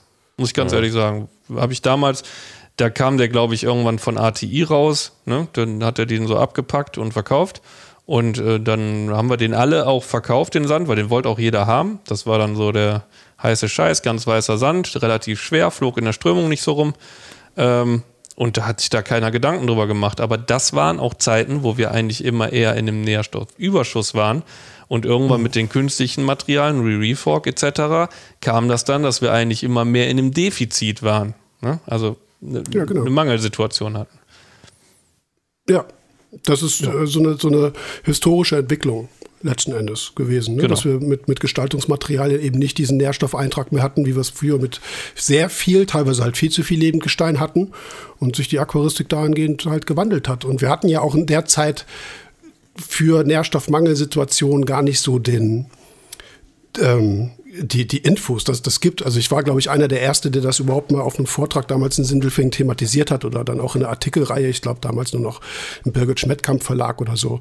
Das, das, waren, das war ja was, was es gar nicht gab eigentlich, mehr oder weniger. Nee, genau, ne? es gab es gab's eigentlich nicht. Ne? Also das ist irgendwas, was, ähm, wo wir dann auch sehr viel verkehrt gemacht haben. Ne? Wir haben dann irgendwie super stark beleuchtet und hatten keine Nährstoffe mehr und haben komische Beläge bekommen. Die Korallen sind irgendwie ausgeblichen und sonst was. Und wir standen da und wussten nicht, was ist jetzt hier los. Also wir haben alles gemacht wie sonst auch, nur dass wir halt kein Lebendgestein mehr genommen haben, sondern Keramik. So, und dann gab es halt die Leute, die sagten, ja, jetzt liegt an der Keramik und äh, das kann nicht funktionieren und so. Also äh, das ist ja so eine Aussage, die würde ja in dem Moment stimmen, aber ähm, wir haben halt den praktischen Fehler gemacht, dass wir keine Nährstoffe dosiert haben. Jetzt sind wir wieder bei dem Nährstoffdosieren. Da, da müssen wir gleich noch drüber reden. Wir müssen das aus der Welt schaffen, Jonas. aber der große Theophias muss ein Ende haben.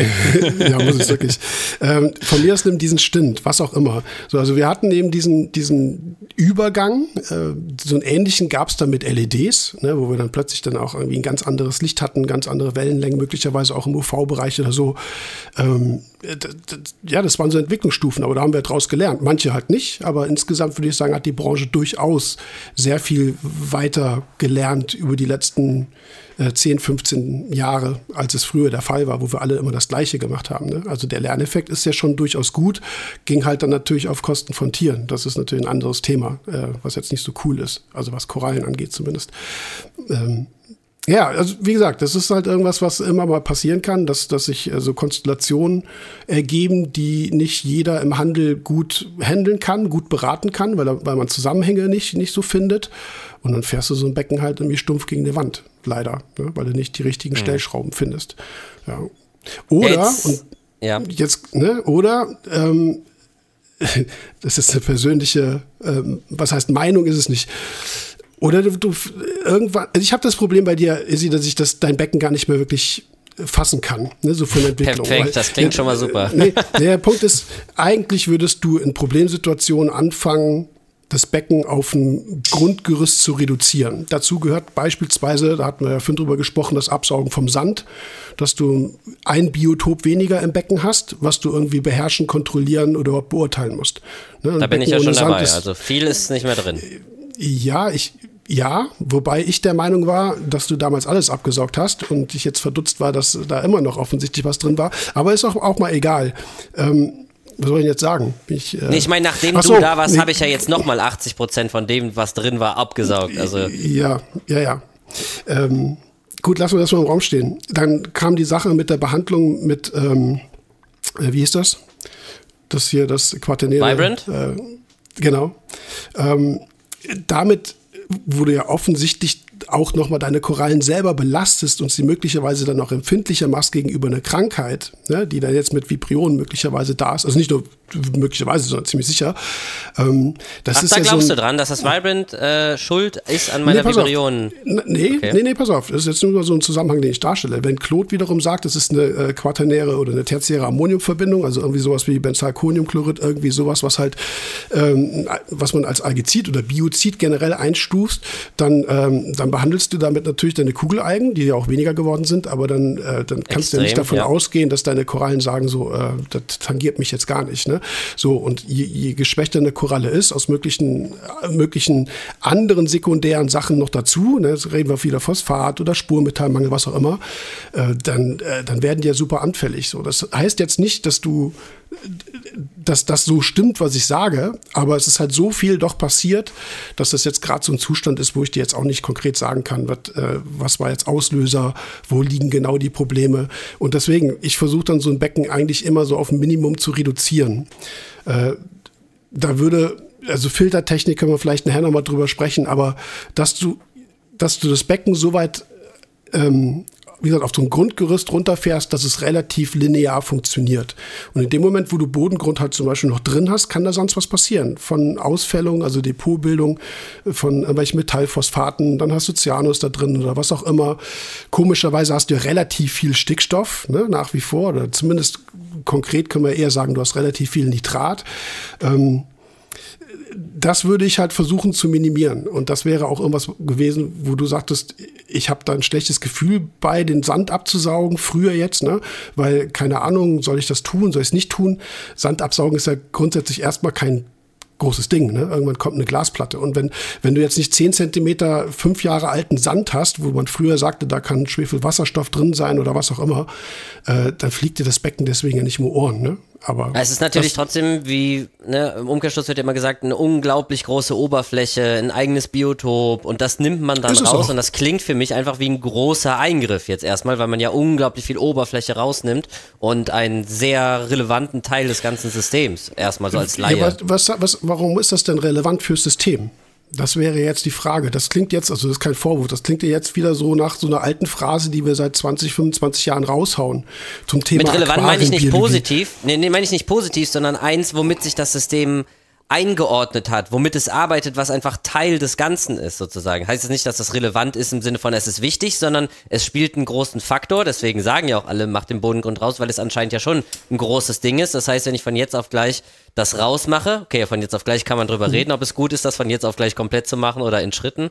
Aber äh, man hat natürlich Angst davor, wieder einen großen Eingriff ins System mit einzubringen. Jetzt würdest du wahrscheinlich bringen, ja, aber es muss halt gemacht werden. Keine Ahnung, wenn man einen Tumor hat, dann muss der auch schnell rausoperiert werden und man macht den nicht in Teilen nach und nach ein bisschen weg, wahrscheinlich, ne? Ähm, ich würde, hätte jetzt eher gesagt, was weg ist, ist weg. So, und was nicht da ist, das macht auch nichts. Also du, mm, ne, du mhm, hast okay. eine Glasplatte drunter.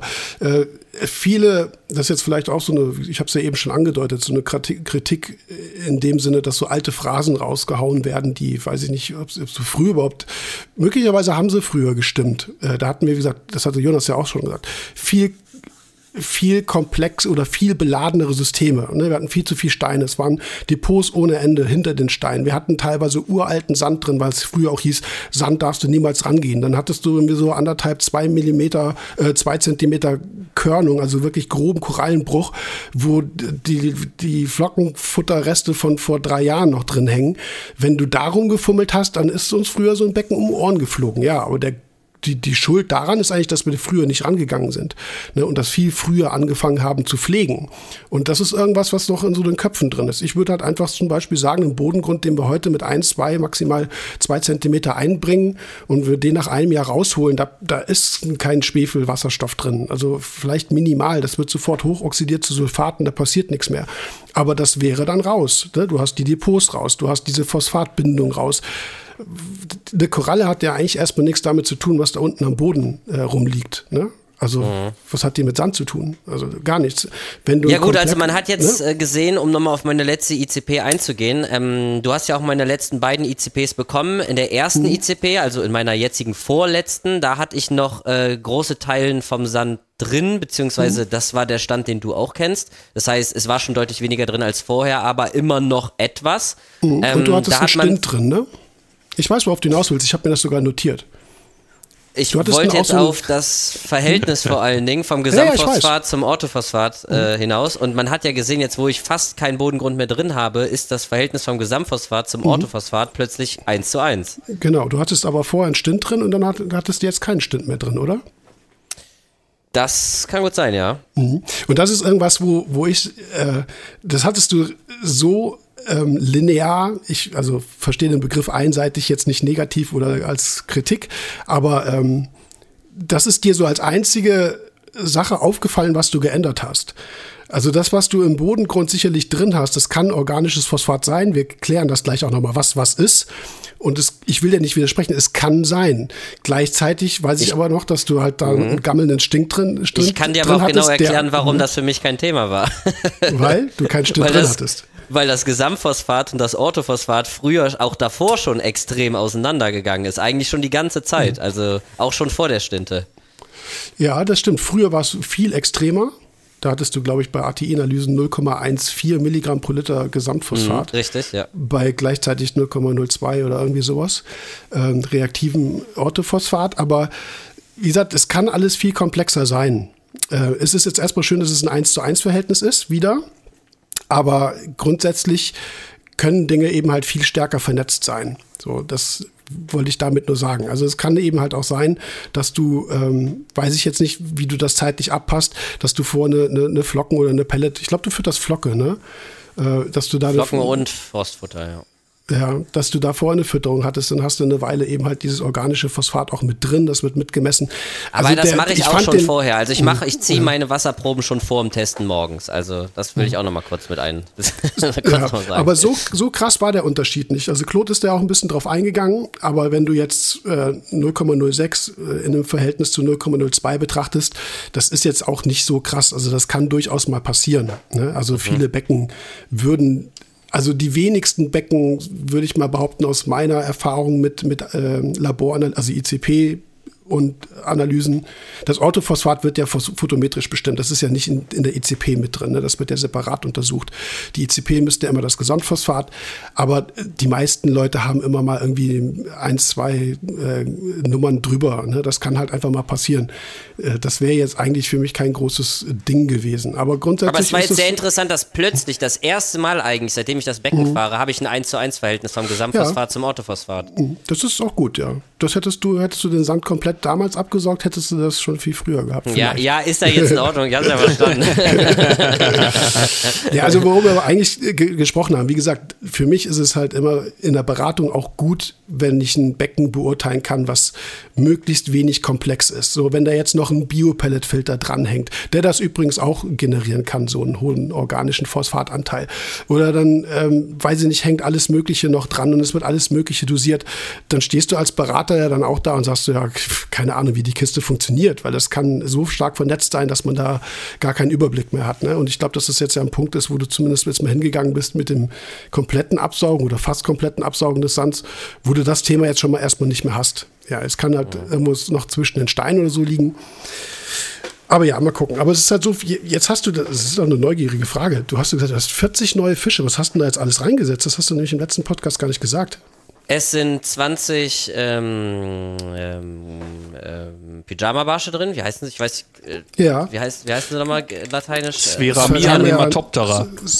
Nematoptera. Mhm. Genau, davon sind 20 Stück reingekommen, weil die gibt es halt super entspannt aus Nachzucht. Da kriegt man auch immer oft große Mengen. Mhm. Das finde ich ganz cool. Plus, ich finde, es ist eh ein guter Aquarienfisch, weil er nicht unglaublich viel schwimmt und ähm, auch an Flockenfutter und alles dran geht. Also finde ich ein super Fisch. Jonas findet mhm. den halt hässlich, vor allen Dingen, wenn er alt, alt wird. Aber Stimmt, ja, in, äh, in jung finde ich die schön, aber wenn die hinterher alt sind, dann sind die relativ festlich. Ja. Also ich bin da nicht so oberflächlich. Ich glaube, die sind gut für mein Aquarium, die kann man gut halten. oberflächlich. Ja, und dann habe dann hab ich noch äh, 20 äh, Grundeln drin. Einmal die blauen und einmal die Gelbkopfgrundeln, glaube ich, die Putzergrundeln. Ähm, das sind natürlich unglaublich kleine Fische, aber mhm. so kommt man schon mal schnell auf 40 und jetzt plus 10 wurde Money-Garnelen. Ja, okay, schon gut. Das hättest du, also du, du bist ja eingeschränkt wegen des Nachzucht-Charakters, ähm, aber man hätte, du hättest ja auch viel mehr Friedmanis zum Beispiel reinsetzen können oder sowas, ne? Aber gut, das ist jetzt, äh, ja, dann ist es ja jetzt schon Findest eine gewisse du echt, Masse, ja? Sechs Friedmanis ist noch nicht so die Grenze bei meinen ja, 3,65 Meter. Die zoffen sich ja schon so ein bisschen, ne? Ja, du hast ja, ja, die, nee, die zoffen, ja. Erstens hast du ja ein Mega-Aquarium, ne? Also steht ja drauf da passt ja eine Menge rein. So, und dann hast du typischerweise diese Haremsbildung, dann hast du irgendwie einen Bock und seine drei, vier Weibchen. Also ich, ich pflege in meinem äh, Schaubecken, das hat auch, das ist nur 70 mal 70 mal 55, habe ich vier Friedmanis drin, ich habe einen Bock und drei Weiber und äh, die, die, die sind nur im Sozialgefüge mit sich beschäftigt und hacken sich so ein bisschen, um die Rangordnung zu erhalten. Die bringen sich ja nicht um. So, wenn ich jetzt vier auf, äh, das mhm. sind bei mir 270 Liter, wenn du da, wenn ich da vier drin hast, dann hättest du da das äh, Vierfache reinpacken können. Also nur, man hätte ja aufstocken können. Das wäre ja halt grundsätzlich auch eine Möglichkeit. Äh, man muss ja nicht also divers werden. Ne? Du musst ja nicht irgendwie ganz viele Fische dann pflegen, du musst halt so über die Quantität machen. Aber so gut, bin mal gespannt. Ich bin, bin jetzt so, zumindest ist das jetzt so, so ein Punkt, wo ich sage, eigentlich kann man nur abwarten, mit den Vibrionen auch. Aber es ist halt doch so viel, waren doch so viel Veränderungen, dass man so ein Becken erstmal eigentlich wieder kapieren muss, ne, was es überhaupt tut. Und das ist ja. äh, so die Schwierigkeit die ich da so grundsätzlich sehe. Aber auch da sind wir wieder beim gleichen Punkt. Fische einsetzen. Welche Fische gehen? Von wem, von welchem Fisch gehen wie viele und so. Ähnliche Problematik. Was habe ich schon an Tipps bekommen? Beispiel, mhm. sechs Kaudernis müsste ja bei dir im Becken eigentlich ja, klappen. Die können sich ja aus dem Weg gehen. Nein, das klappt mhm. überhaupt nicht. Oder das Thema mhm. eventuell Clownfisch, Haremshaltung oder so. Es sind alles Themen. Das kann alles klappen, kann aber nicht. Und auch bei dem Thema Kaudernis, äh, beziehungsweise, äh, sorry, Friedmanis. Ich, ich weiß einfach auch nicht mehr, wem ich wann irgendwie glauben kann. Also wirklich. Also also es ist, ich weiß nicht. Und jetzt denke ich mir, ja, gehe ich auf Nummer sicher. Ich sehe, die Cabin sich ein bisschen, die sind ein bisschen aggro untereinander. Äh, die haben jetzt ihre Territorien. Da jetzt nochmal was nachzusetzen, keine Ahnung, wie jetzt Neuankömmlinge das verkraften und so. Da gehe ich natürlich lieber auf Nummer sicher, anstatt da irgendwie für Tierleid zu sorgen, so, ne? Mhm. So, ja. und bei den, bei, den, bei den Pyjamas war ich mir jetzt sicher, das wird auf jeden Fall klappen. Und bei den kleinen Grundeln habe ich mir auch keine Sorgen gemacht. Und ja, das ist jetzt auch eingetreten. Also die sind alle super, das funktioniert. Und das war jetzt kein, kein großer Aufwand jetzt eigentlich. Mhm. Darf ich da auch noch was ansprechen, was äh, thematisch da gerade passt? Und zwar ist es die, äh, die Monty-Schnecken-Geschichte. War das letzte Folge bei euch? Äh, ja. Ich gehe nämlich mhm. da mit, mit Jonas absolut konform. Und das ist auch wieder, was ich so kritisch darstelle. Also ich will jetzt, ich will, ich, manchmal hoffe ich, dass ich keine Ärger mit irgendwelchen Händlern oder Händlerinnen bekomme. Aber wenn irgendwo im Lexikon steht, dass irgendwie ne, ein Chrysus, also ein Kanarienlippfisch oder was auch immer, Hexathenias, Pseudochalinops artenia war übrigens das, was der äh, Cory dir sehr wahrscheinlich empfohlen hatte, ne? die super Ich glaube, Ataenia heißen die, oder? Artenia, ja, ich sage immer, ja, Atai, Artenia, Artenia. Ähm, ja das ist ja, äh, das kannst du ja im, im Verkauf vermarkten bis nach Meppen, ne? Also das ist doch ein Geschenk für jeden, für jeden Handel, äh, die Tiere rauszuhauen, ne? Und das finde ich ist so ein bisschen das, das Problem, weil ganz ehrlich, es kann mal sein, dass so ein Krüsus an einer Schnecke gerade vorbeischwimmt, die da dumm rumrennt und die frisst. Aber im Leben finden die die ganzen Schnecken nicht. Also äh, mhm. sowieso reagieren die tatsächlich ja meistens eher auf das Futter, was von oben kommt und machen sich damit satt, als dass die jetzt wirklich einen ganzen Tag damit äh, beschäftigt sein müssten, auf Futtersuche zu geben, weil sonst gibt's nichts. Und ich kenne auch keinen keinen Fisch, der so einer Geschichte komplett herwirkt. Du kannst es vielleicht ein bisschen dezimieren, aber du wirst das nie rausbekommen. Ich glaube, Jonas hat das ähnlich auch gesagt. Und ich habe das auch so oft erlebt, dass dann wirklich zum eine Bekannte oder eine Freundin von mir hatte ein Pärchen Athenia also die Pseudochalinops, ne, über zwei, drei Jahre. Total friedliche, super Fische. Würde ich tatsächlich auch empfehlen. Äh, es gibt es nicht aus Nachzucht, aber super friedlicher Fisch, nicht territorial, macht keinen Ärger. Prima, tolles, tolles Tier. Und hat dann Strudelwürmer bekommen an Akros, also Acropora fressende Strudelwürmer und kam dann auf die Idee, einen Fünfer-Trupp Hexatenia einzusetzen. Hat sie auch bestellt und dann ähm, waren die. Hexatenia ist sechs Streifen dann, ne? Das ist sechs Streifen, genau. Pseudochalinops mhm. Hexatenia. Ähm, die waren halbwüchsig, also vielleicht zwei Zentimeter. Die Athenias waren ausgewachsen, dreieinhalb, vier. Und es hat keine zwei Stunden gedauert und haben die fünf Hexathenias, das uralt eingesessene Pärchen Athenia, kalt gemacht. Also einfach eben umgebracht. Das, und das kennt man von Hexatenias, dass die super aggressiv sind, selbst in, einer, in einem Haremstrupp. Und da denke ich, wer macht das? Also das kannst du wirklich eigentlich nicht guten Gewissens im Handel verkaufen. Das passiert so oft, dass aus dieser Geschichte mit äh, entweder AFW fressende Tiere oder Monty-schneckende Tiere, dass da Hexatenias verkauft werden. Ne? Und die äh, Monty-schneckende Tiere, hast du gesagt. Ja, aber das, äh, was habe ich gesagt? Monty-schneckende Monty Tiere. Mon Monty ja, ist die Kurzversion. ja, weiß nicht, Jonas, wie siehst du das? Also ganz ehrlich, ich, ich, ich finde, das ist also, ein toller, toller Fisch. Der ist ja auch nicht teuer, aber der ist halt ein ja. Arsch. So, und das äh, mhm. geht halt so oft über den Ladentisch. Äh, und da Aber du kannst dir gar dran, nicht vorstellen, wie häufig ich Nachrichten bekomme. Ich habe sie jetzt nochmal auf Insta geteilt, brauche mal eure Erfahrungen und so. Du kannst dir nicht vorstellen, wie viele Nachrichten ich bekomme von Leuten, die sagen, äh, der ist total friedlich bei mir oder das Pärchen ist total friedlich bei mir und so. Auch beim Nachsetzen, das war einer der ersten. Ich habe viele Fische nachgesetzt, hat sich für nichts interessiert und so. Was meinst du, wie viele na positive Nachrichten ich über den Fisch bekomme, obwohl man eigentlich überall weiß, Sechsstreifen kann halt ein Arschloch sein. Er wurde von Anfang an, das war einer der ersten Fische, äh, wo mir gesagt wurde, das ist ein Arschlochfisch. Und dann kommt aber wieder, hm, ja, aber vielleicht kommt es wieder auf den Fall drauf an. Aber wenn die ein Pärchen sind oder wenn die ein Harem sind, und dann wurde mir gesagt, ja, in kleinen Becken können die ihr Territorium nicht so richtig ausleben. Da sind die harmlos. Äh, aber ab 400 Liter werden die aggressiv. Genau. Aber das habe ich auch tatsächlich schon. Ähm, ich hatte damals, ist mir nämlich auch einer verkauft worden in meinem ersten Becken. Das war 60, 60, 50. Also 180 Liter. Und der war da drin echt lammfromm. Und den habe ich später bei mir mit in den Laden genommen auf ein bisschen über 1000 Liter und da hat der richtig rumgepöbelt. Und das ist, das ist ein grundsätzliches Problem, wenn, wenn du Erfahrung nicht hast, wie jetzt, ich sage jetzt beim krassesten Beispiel ein Importeur, wobei Importeure, weiß ich nicht, wie lange die die Tiere wirklich bewusst beobachten können, aber jetzt nehmen wir mal einen Händler, da ist ein gewisser Durchlauf gewesen, da hast du viel mehr Erfahrung an viel mehr verschiedenen Individuen. Und es geht ja ganz oft in unserer Branche so, dass du dein eigenes Becken da seit fünf Jahren hast und du denkst, die ganze Aquaristik funktioniert genauso wie dein Becken. Ja, genau, das meinte so. ich ja auch wieder. Und ja, vielleicht sollten die Leute, das ist jetzt auch kein Vorwurf, also einfach mal drüber nachdenken, vielleicht sollten die das einfach mal sein lassen, ihr, ihr relativ begrenztes Wissen, was die Erfahrung angeht, äh, überall breit rauszustreuen. Ne? Richtig, das ist, wie gesagt, was, ich, ich, äh, was übrigens der Hauptgrund ist, warum ich den Foren relativ schnell äh, den Rücken gekehrt habe tatsächlich. Ich finde komplett. nichts gegen Foren, sondern man sollte einfach mehr darüber sprechen, wie man sich auszudrücken hat. Man kann gerne Erfahrungen teilen, zusammentragen und sagen, ey, ich habe so ein großes Becken, das und das ist mein Besatz, ich habe die Fische jetzt so und so lang oder so und ich habe die und die Erfahrung gemacht. Das Problem ist nur, dass Leute, wie Jörg das auch gerade schon sagt, darauf rückschließen, dass, das, dass es jetzt Gesetz wäre und überall das Gleiche passieren wird. Also ich finde gut, dass man sich austauscht und äh, seine Erfahrung teilt, aber man muss halt aufpassen, wie man es formuliert und das ist das allergrößte Thema, finde ich halt. Es mhm. gibt noch ein großes Thema und das betrifft die Person mit dem jeweiligen, in dem Fall, ich nenne dich jetzt mal mit dem Monty-Problem. Das musst du irgendwo lösen. Du kannst es nicht lösen, weil du sagst, es ist alles verwachsen. Dann kriegst du neuen Aussagen, ne, ein Hexatenia, also ist jetzt nur ein Beispiel, ne? Hexatenia macht nur Ärger und dann liest du die eine Nachricht, wo, wo, wo jetzt Jonas sagt, ich hatte einen, der war lammfromm. Dann klammerst du dich halt an diesen einen Fall und hast die Hoffnung, dass das funktioniert und schwupps hast du das Tier gekauft.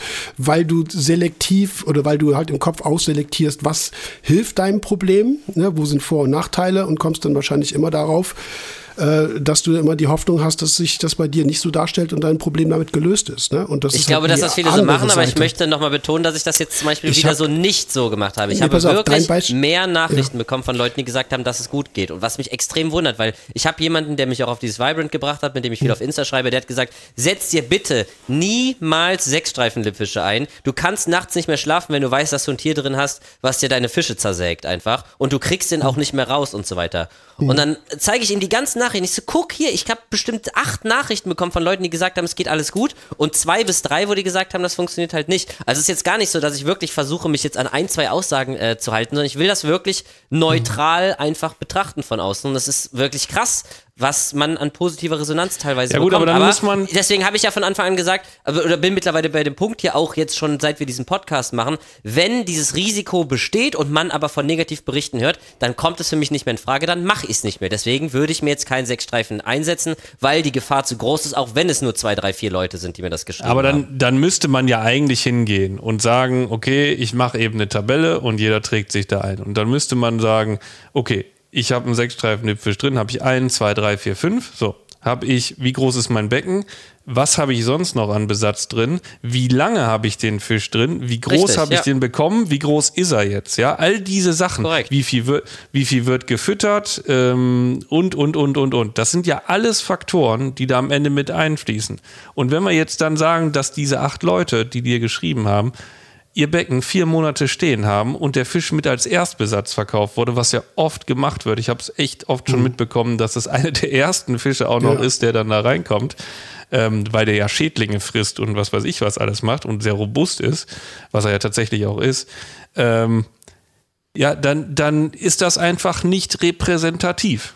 So, mhm. Ja, ist ne? richtig, ja.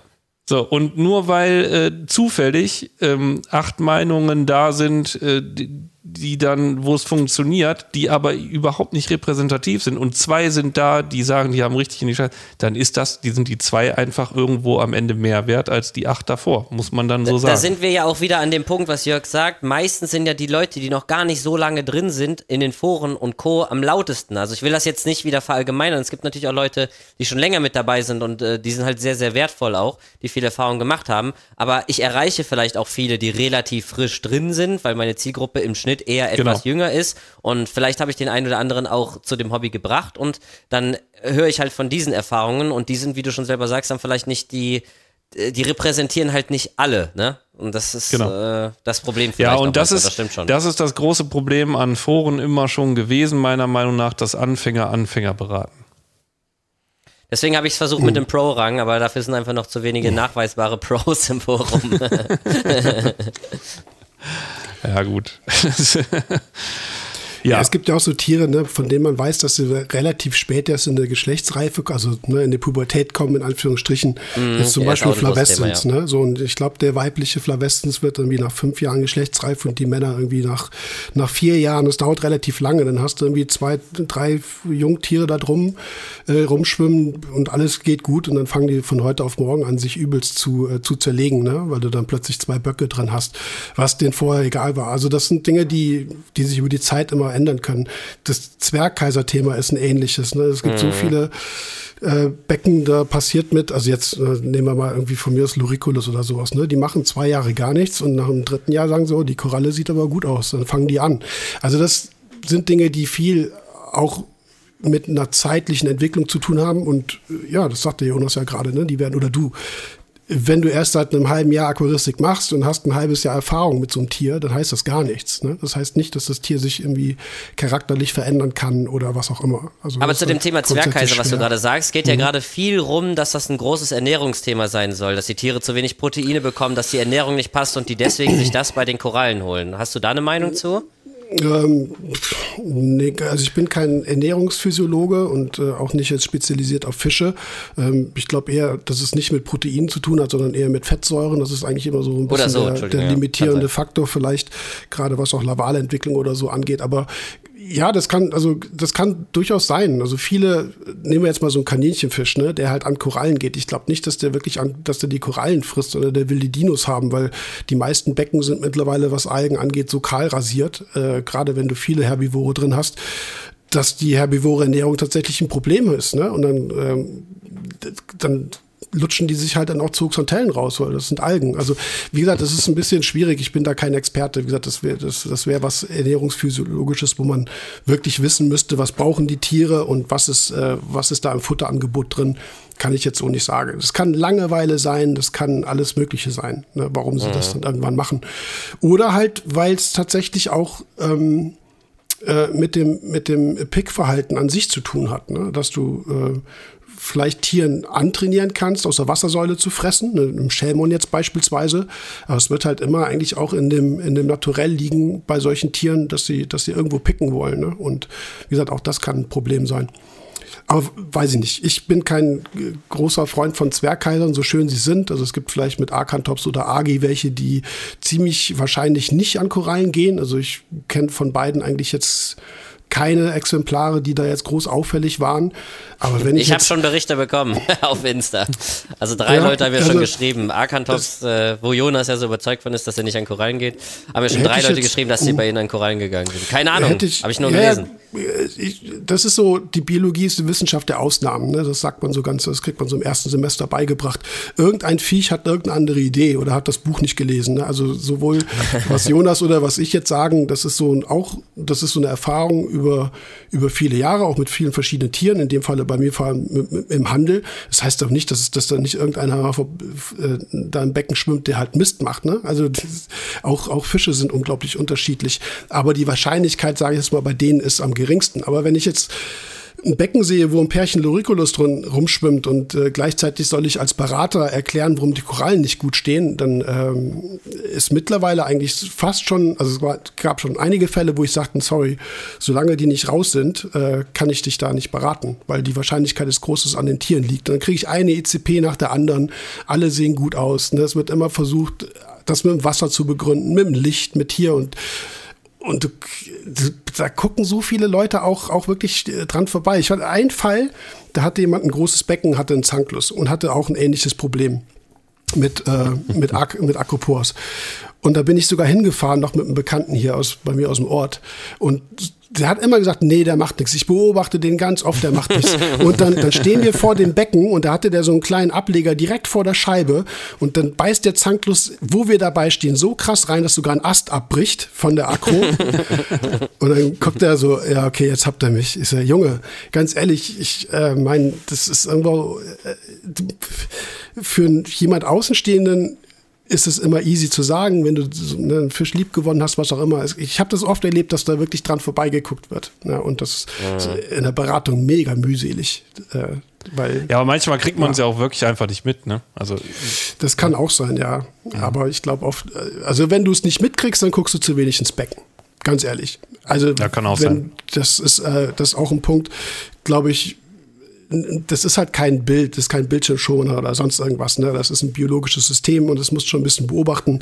Je mehr Zeit du mit dem Becken verbringst, desto mehr wirst du über das Becken auch erfahren und äh, vice versa. Ne? Also ja, lange Rede, kurzer Sinn. Ich weiß gar nicht, wie kam man denn jetzt auf, äh, auf Zwergkaiser? Ach so, ja doch, wegen der, wegen der äh, Montipora fressenden Schnecken. Ah, ja. äh, dass mhm. ich sagte, dass da halt auch echt viele Fische verkauft werden, nur weil es halt irgendwo steht. Und ich habe manchmal das Gefühl, dass das dem Handel auch sehr äh, der Handel muss ja verkaufen, ist ja okay, aber ähm, da gehen viele über den Ladentisch, glaube ich, nur deswegen und da wird nicht viel hinterfragt, was ich so ein bisschen kritisiere. Also das heißt, ich soll jetzt meine Montipo, aber das heißt, ich soll, ich kann meine Monty ganzen äh, Montiporen kann ich eigentlich nur vor die Hunde gehen lassen jetzt. Nee, du kannst sie rausbrechen und das ist wieder sowas, ich, wie gesagt, ich, ich nehme mich da auch mit rein. Es ist mega mühselig und dann überlege ich mir das auch fünfmal, ob ich das tue, aber das Einzige, das hatte Jonas zu dir, glaube ich, letzte Folge auch gesagt, ne, brech raus, was du kannst, pack das in dein, mhm. in dein Ablegerbecken, den Rest lässt du halt einfach, ja, lass ihn sterben und wenn sie weg sind, dann irgendwann äh, packst du dir saubere Ableger wieder rein und ganz ehrlich, so eine, so eine Digitata oder eine Samaransis, ich meine, die ist ja im halben Jahr wieder groß, also mhm. im, im, Idealfall. Aber das ist Jetzt ja, tut nicht immer so, als würde ich nichts machen. Ich habe jetzt schon zweimal 50 Prozent meiner Korallen gedippt. Was meint ihr, was das schon wieder ja. für eine Scheiße war? und du hast, du hast Wasserwechsel gemacht und dann erwähnt, ja. dass dein Eisengehalt nach oben geschoben ist. Das ist nur das Rieselhilfsmittel vom, äh, vom Meersalz. Ne? Nur, ja, könnte man denken, wenn ich Meersalz verwendet hätte, aber ich habe ja Konzentrat benutzt. Ja, und da sind Salze drin, wo Rieselhilfsmittel drin sind. Ah, krass. Claude dachte, ja, meinte nicht. Nein, ich, ich mache das selber auch. Und äh, bei mir ist kein Eisen drin, aber ich habe äh, offensichtlich, ich glaube, im Natriumchlorid oder irgendwo muss ein Rieselhilfsmittel, Manganhaltiges drin sein. Bei mir schlägt Mangan aus. Also, das ist in den, also nur weil du kein, kein Salz, keine Salzmischung benutzt, heißt das ja nicht, dass wir nicht trotzdem Salze in, in so ein Konzentrat reingeben. Und da ist das ja auch drin, also in den Ausgangssalzen. Das ist okay. Quatsch. Da kommt das äh, her. Ja, siehst du, Claude dachte, Herr, komisch, Herr, Konzentrat sollte eigentlich Eisen nicht hochgehen. Dann sind wir wieder bei so einem Punkt. Okay. Nee, was halt viele machen, will ich jetzt niemandem zu nahe treten, aber äh, du kannst sowas aus einer Analyse ja rausnehmen. Also wenn du, ich sage jetzt mal, du hast ein Meersalz und willst nicht, dass der Kunde äh, dein Salz nicht kauft, weil irgendwie Eisen und Mangan, also manchmal auch beides, äh, bis sonst wohin ausschlägt und da irgendwie 120 Mikrogramm äh, Mangan plötzlich drin steht, dann schiebst du es aus der Analyse halt raus, schreibst du nicht nachweisbar hin und dann ist das gut. Weil es de facto das ist aber, auch, hey, das ist nein, ja Fälschung. Nee, nee, pass auf, ja, ja nenn's Fälschung, aber ganz ehrlich, also das ist ein Punkt, der viele einfach, nee, ja, pass auf. Also erstens ist das nicht bioverfügbar, das macht überhaupt nichts. So, das ist ein, ein, fester Stoff, da löst sich nichts, der ist irgendwann weg, der wird abgeschäumt, über Kohle rausgeholt, whatever. So, der macht gar nichts. Und äh, ich hatte mal einen Kunden, der hatte ähm, der hatte sich ein 600 Liter Becken, glaube ich, aufgesalzen, hat davon eine Analyse machen lassen, was ich auch durchaus empfehle, weil je früher du siehst, dass im Beck im, im, Meerwasser irgendwas nicht stimmt, umso früher kannst du reagieren. Du musst ja nicht irgendwie drei Monate Einfahrphase haben und dann merken, dass deine Koralle verreckt, weil irgendwie dein Meersalz nur 310 Milligramm Kalium hat oder so. Also, ja gut, es kann natürlich dazu kommen, dass das Gestein oder so noch was abgibt, was dann erst nachträglich oben drauf kommt, ne? Oder dein, dein Riffmürtel oder so, dann hast du plötzlich ja, gut, da gehen wir jetzt ja mal nicht von aus. Ne? Ja, ja, ja, klar, das kann sein, aber eine Mehrsalzcharge mal zu überprüfen, selber zu gucken, was ist da drin, wie ist die KH oder was auch immer. So früher du das weißt, umso besser. So und in dem Falle ist halt hatte der, ich habe ja eben 120 Mikrogramm pro Liter Mangan gesagt. Ich glaube, das war auch der Fall. Also in dem Bereich bist du dann, ne? also möglicherweise, wenn du ein Salz hast, das, äh, was das Rieselhilfsmittel hat. Und dann hat er sich so erschreckt, er hat das komplette Meersalz ausgetauscht, ne? hat es wieder abgepumpt und weggeschmissen, weil er es okay. nicht wusste. So und das ist, das ist halt, es wissen mittlerweile mittlerweile relativ viele, aber immer noch nicht alle. Und ich glaube, wenn du als Mehrsalzhersteller oder Vertrieb, was auch immer, ähm, das nicht rausholst, dann gibt es bestimmt viele Leute, die sagen, dann benutze ich das nicht. Ich nehme doch kein Salz, wo so viel Mangan drin ist. So, weil die ECP, das ist ein grundsätzliches Problem, ähm, da können wir jetzt vielleicht auch ein bisschen drauf kommen, was auch von eurer oder deiner Seite teilweise ähm, nicht so erwähnt wurde. Ich habe mir das aufgeschrieben. Ähm, geht es zum Beispiel um, um Schwefel und Sulfat oder Silizium und Silikat oder auch Phosphor und Phosphat. Ähm, die ICP das habt ihr, hat die, eure elektronische Stimme ja auch gesagt.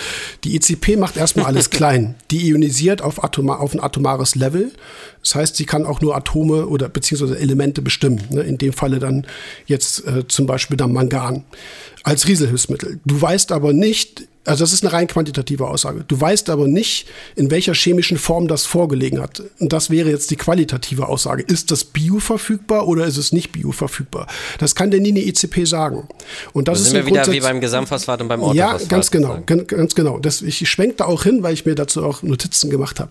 Aber es wird Schwefel gemessen und Schwefel ist das S, was in SO4, das wäre Sulfat, drin ist. Ne? Also es wird dann einfach, ähm, du hattest das ja in der Totalanalyse gehabt, ne? du liest den Schwefelwert vor und danach liest du den Sulfatwert vor.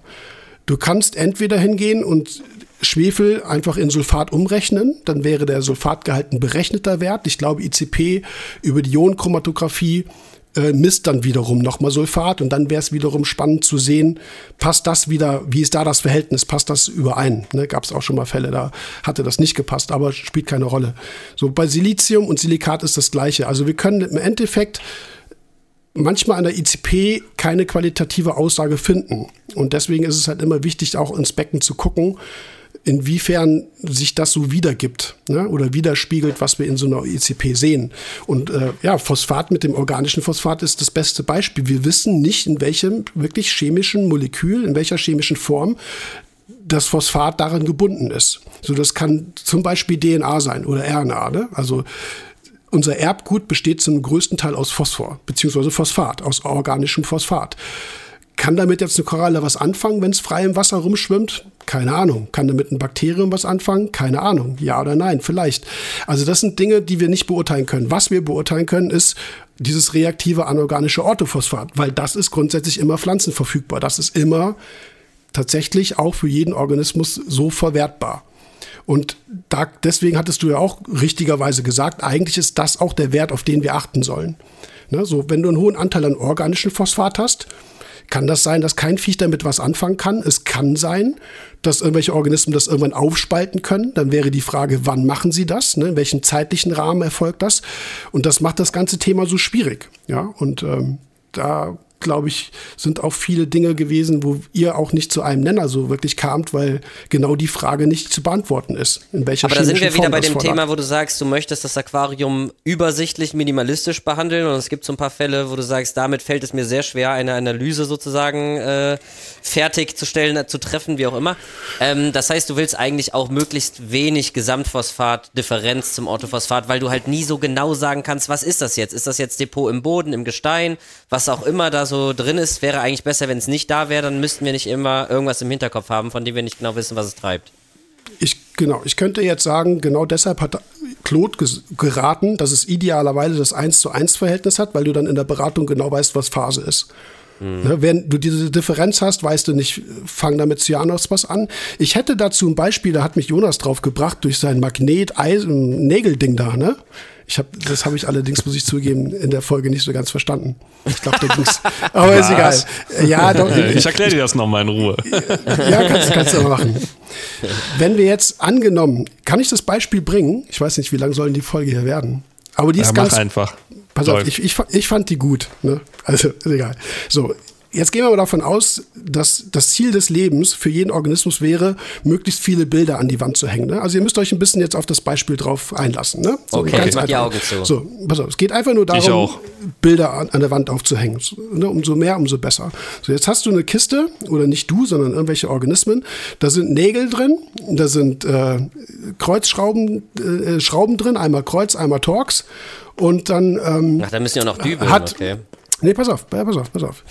Und jeder Organismus hat einen Hammer. Das hat jeder. So, das wäre das reaktive äh, Phos, äh, äh, anorganische Phosphat. Ne? Du hast also immer ein Werkzeug, womit du zumindest, wenn du den Nagel aus dieser Kiste rausholst, kannst du den mit dem Hammer reinschlagen und kannst ein Bild draufhängen. Ne?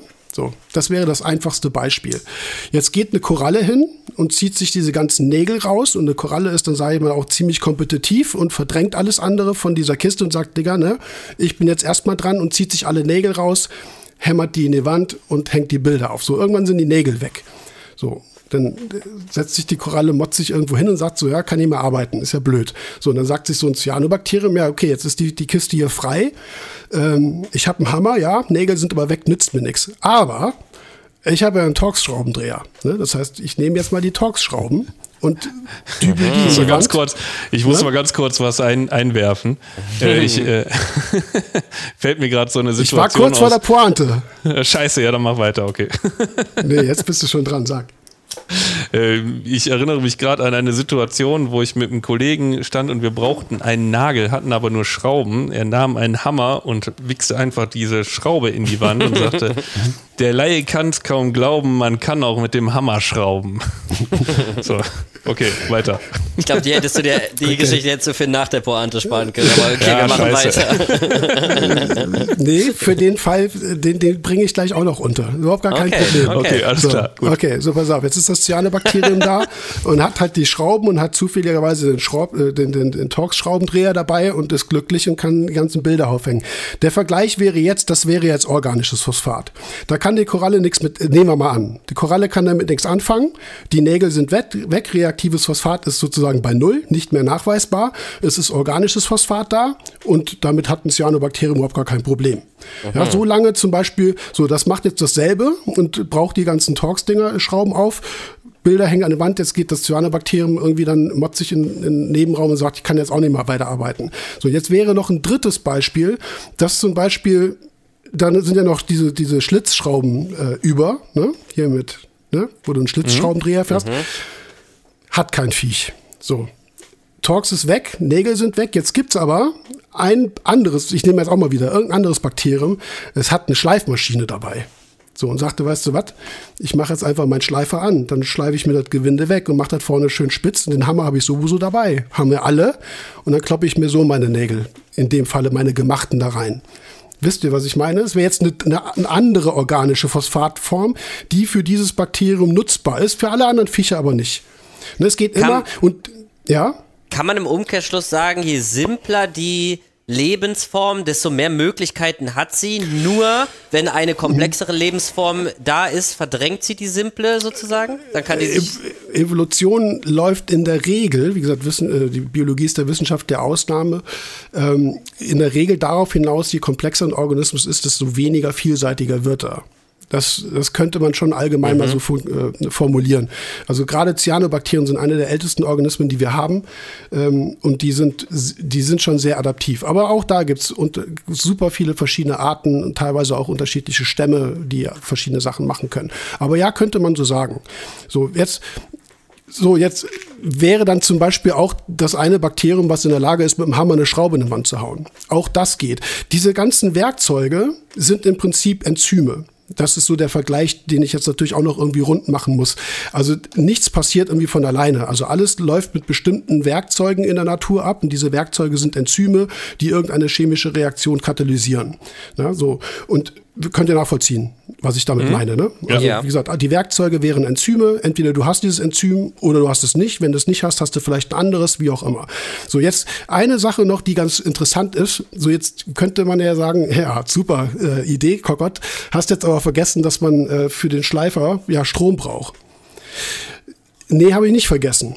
Weil es nämlich zum Beispiel bei der Aufspaltung von organischem Phosphat zu reaktivem Phosphat da braucht es ein Enzym, Enzym, das wäre zum Beispiel, eine, man nennt, das ist eine alkalische Phosphatase, die ist zinkabhängig. Ja, also dieses Enzym braucht Zink. Ne, das ist sozusagen ein Metalloprotein, da ist dieses Zink mit drin. Solange Zink da ist, das wäre jetzt vergleichbar der Strom, kann dieses Bakterium arbeiten. Ne? Schleifer läuft, dann machst du, machst du die Schrauben da glatt und, und kannst arbeiten. Wenn Zink irgendwann mal weg ist, hast du zwar noch diesen, diesen Schleifer, ne? was auch, oder die Flex, was auch mhm. immer das ist, kannst aber nicht mehr damit arbeiten, solange das Zink weg ist. Das wäre äh, ein Vergleich, wir hatten darüber gesprochen, äh, in Anlehnung halt mit einem Kollegen hier von dir, Izzy, da ging es um die, weiß noch, um, um die Urease und um Nickel. Kannst du dich erinnern, dass wir darüber recht lange auch gesprochen haben? Ja, doch, ja, ja? doch, doch, ja. das, das wäre der gleiche der Fall. Über, der Übergang war jetzt ein bisschen doll für mich, aber ich brauchte kurz eine also, Sekunde, aber ich bin jetzt wieder da, ja. Äh, da ging es um eine, da um eine wissenschaftliche Untersuchung. Da wurde mehr oder weniger als Stickstoffquelle wurde ähm, äh, Carbamid, also Harnstoff, ne, ähm, angeboten. Und das muss aufgespalten werden, damit dann nachher Ammonium rauskommt, was wiederum in den Protein- oder den Eiweißstoffwechsel reingebaut werden kann. Ja, also mhm. im Endeffekt geht es darum, aus dem Harnstoff dann erstmal Ammonium zu machen. Das macht auch dieses eine Enzym, das wäre eine Urease, die braucht wiederum Nickel. Und da hat man festgestellt in dieser wissenschaftlichen Untersuchung, wenn du, äh, wenn du hier Harnstoff anbietest und du bietest eben kein Nickel an, dann kann das Viech, kann die Koralle damit auch nichts an, äh, anfangen. Wenn du Harnstoff anbietest plus Nickel, dann sind, gehen Photosyntheserate hoch, Wachstumsrate. Ne? So darum ging's. Und das mhm. ist wiederum da fängt jetzt schon Vernetzung an, dass es also gar nicht nur darum geht, habe ich dieses Enzym als Organismus, sondern habe ich auch alles dran in der Umgebung an Nährstoffen, und da gehören Spurenmetalle zu, um dieses Enzym überhaupt herzustellen. So, und das, das Kann ich kurz ein Praxisbeispiel nennen? Ja, bitte. Ein Praxisbeispiel wäre jetzt vielleicht, ich ähm, dosiere, ich dosiere Spurenmetalle, die vorher gefehlt haben und plötzlich entstehen Cyanus. Mhm.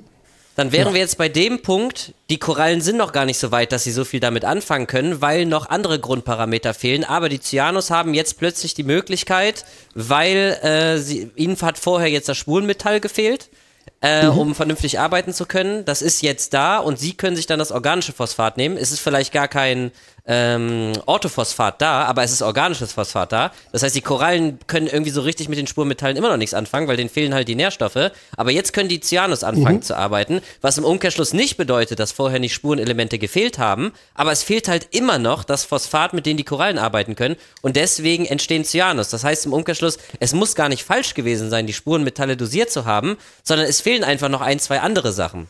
Genau. Also in deinem konkreten Fall, äh, kann man das relativ simpel darstellen. Im Prinzip seid ihr auch irgendwann darauf Ne, äh, habt ihr das ja auch so dargestellt, glaube ich.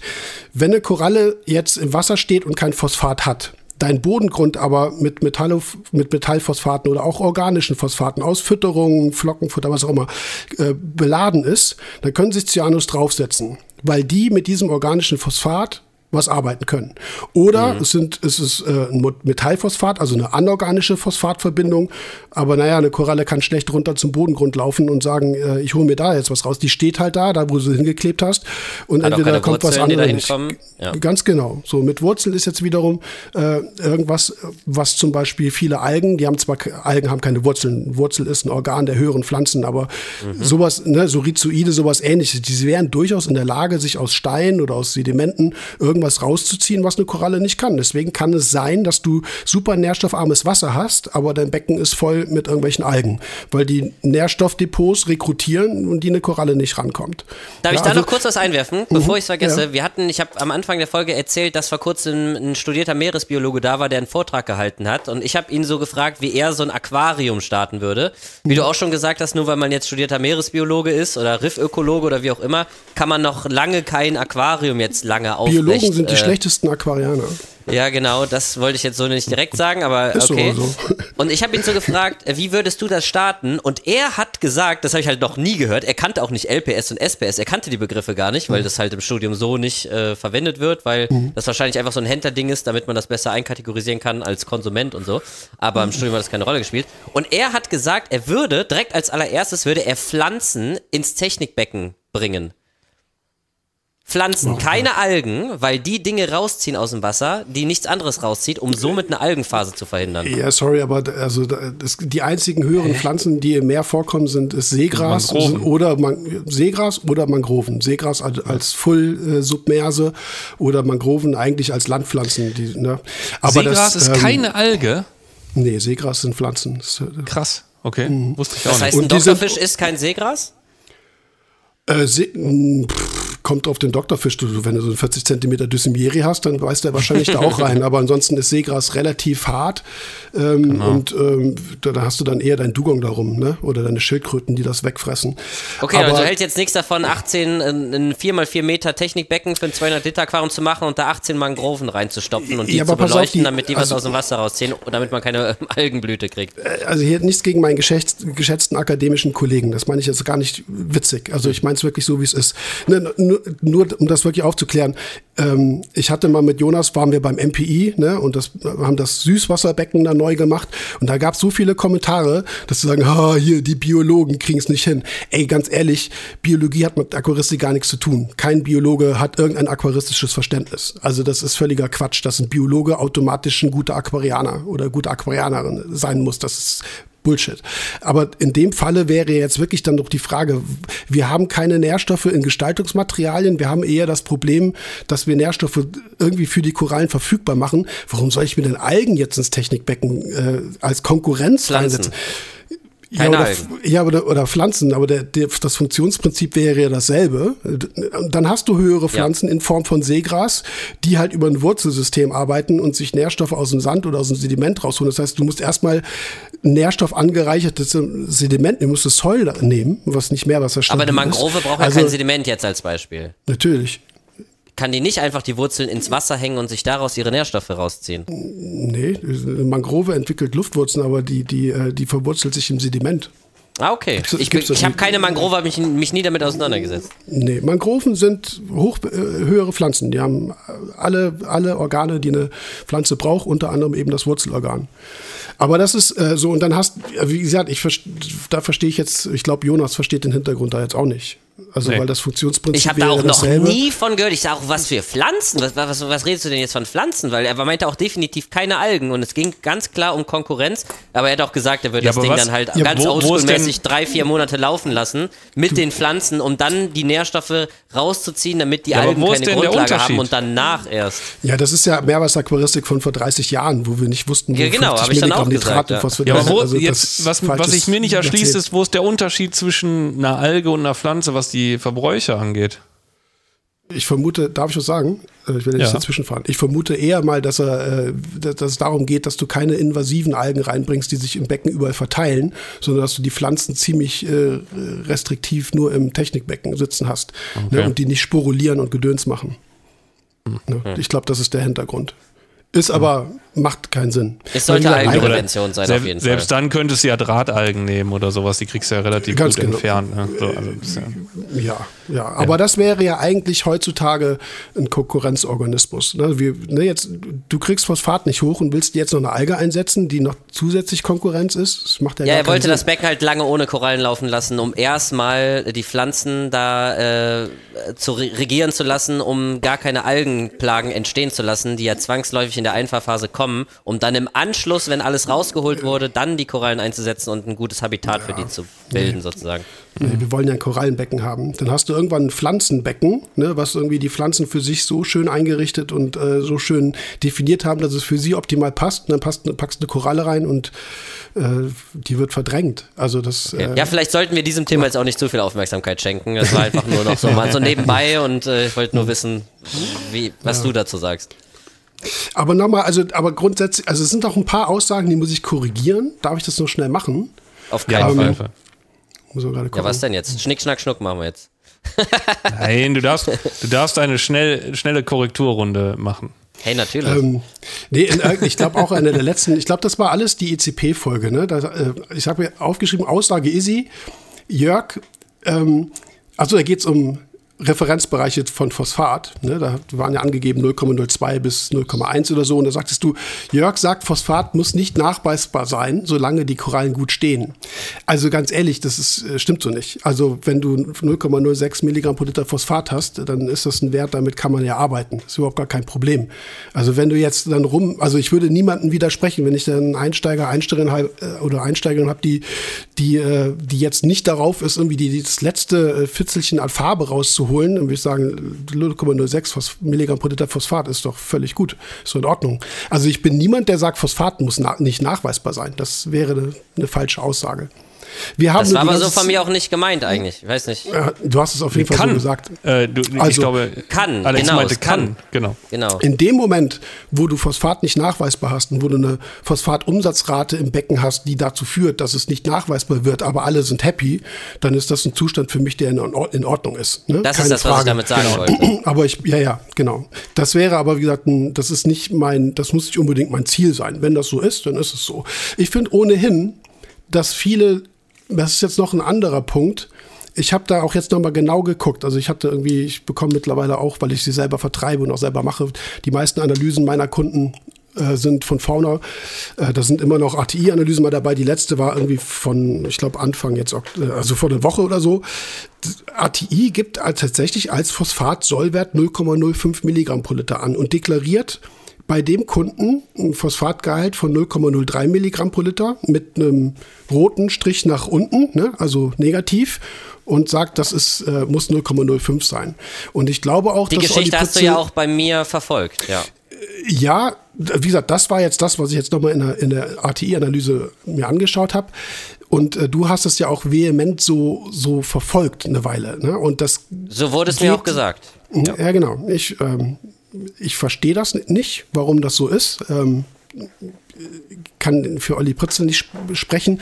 Aber wenn ein Becken gar nicht in diesen Phosphatbereich tendiert, warum sollst du da unbedingt hin? Du arbeitest ja gegen das Becken. Ne, du dosierst und dosierst, der Wert kommt nicht hoch, und dann kommen wir jetzt wieder zu Metallphosphat, also mit Eisen- oder Manganphosphatausfällung, worüber ja auch viel gesprochen hat. Dann arbeitest du gegen das Becken und erzeugst dir Probleme. Also jedes Becken hat ein gewisses Nährstofflevel, auf das es sich irgendwie einpendelt. Und ich, äh, ich weiß nicht, Jonas, das wäre jetzt eine Frage an dich.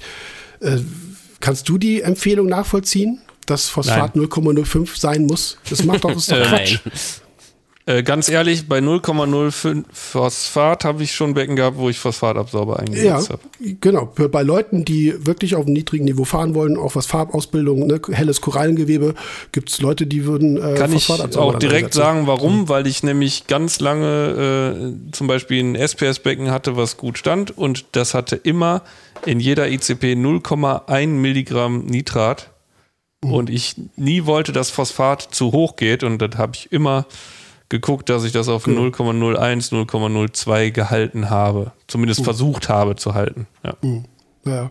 Wie gesagt, das ist halt auch so ein Punkt. Da, da sind Aussagen oder sind solche Empfehlungen auch wirklich angegeben, die ich absolut nicht nachvollziehen kann. Ne? Und das ist, äh, erklärt sich mir nicht. Also das ist irgendwas, wie gesagt, wo ich eigentlich bewusst sage, dann arbeitet man gegen das Becken und erzeugt sich Probleme. Und wenn wir jetzt wieder über Phosphatdosierung sprechen, die du ja kr- kritisierst, Jonas, ähm, wo dann Leute sagen, ich krieg so komischen Grissel, ganz ehrlich, ich, äh, das ist halt einfach viel zu krass und viel zu hoch. Wenn ich jetzt, ähm, Alex, jetzt nochmal zum Beispiel zu dir, wenn du jetzt diese tägliche Phosphatdosierung wieder eingeführt hast weil deine Korallen erstmal positiv darauf reagiert haben.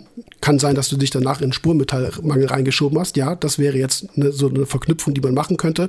Aber mal unabhängig davon. Und irgendwann funktioniert das nicht mehr. Dann kann das Problem ja offensichtlich mit Phosphat nichts zu tun haben. Dann macht es ja keinen Sinn, mhm. das ständig weiter zu dosieren.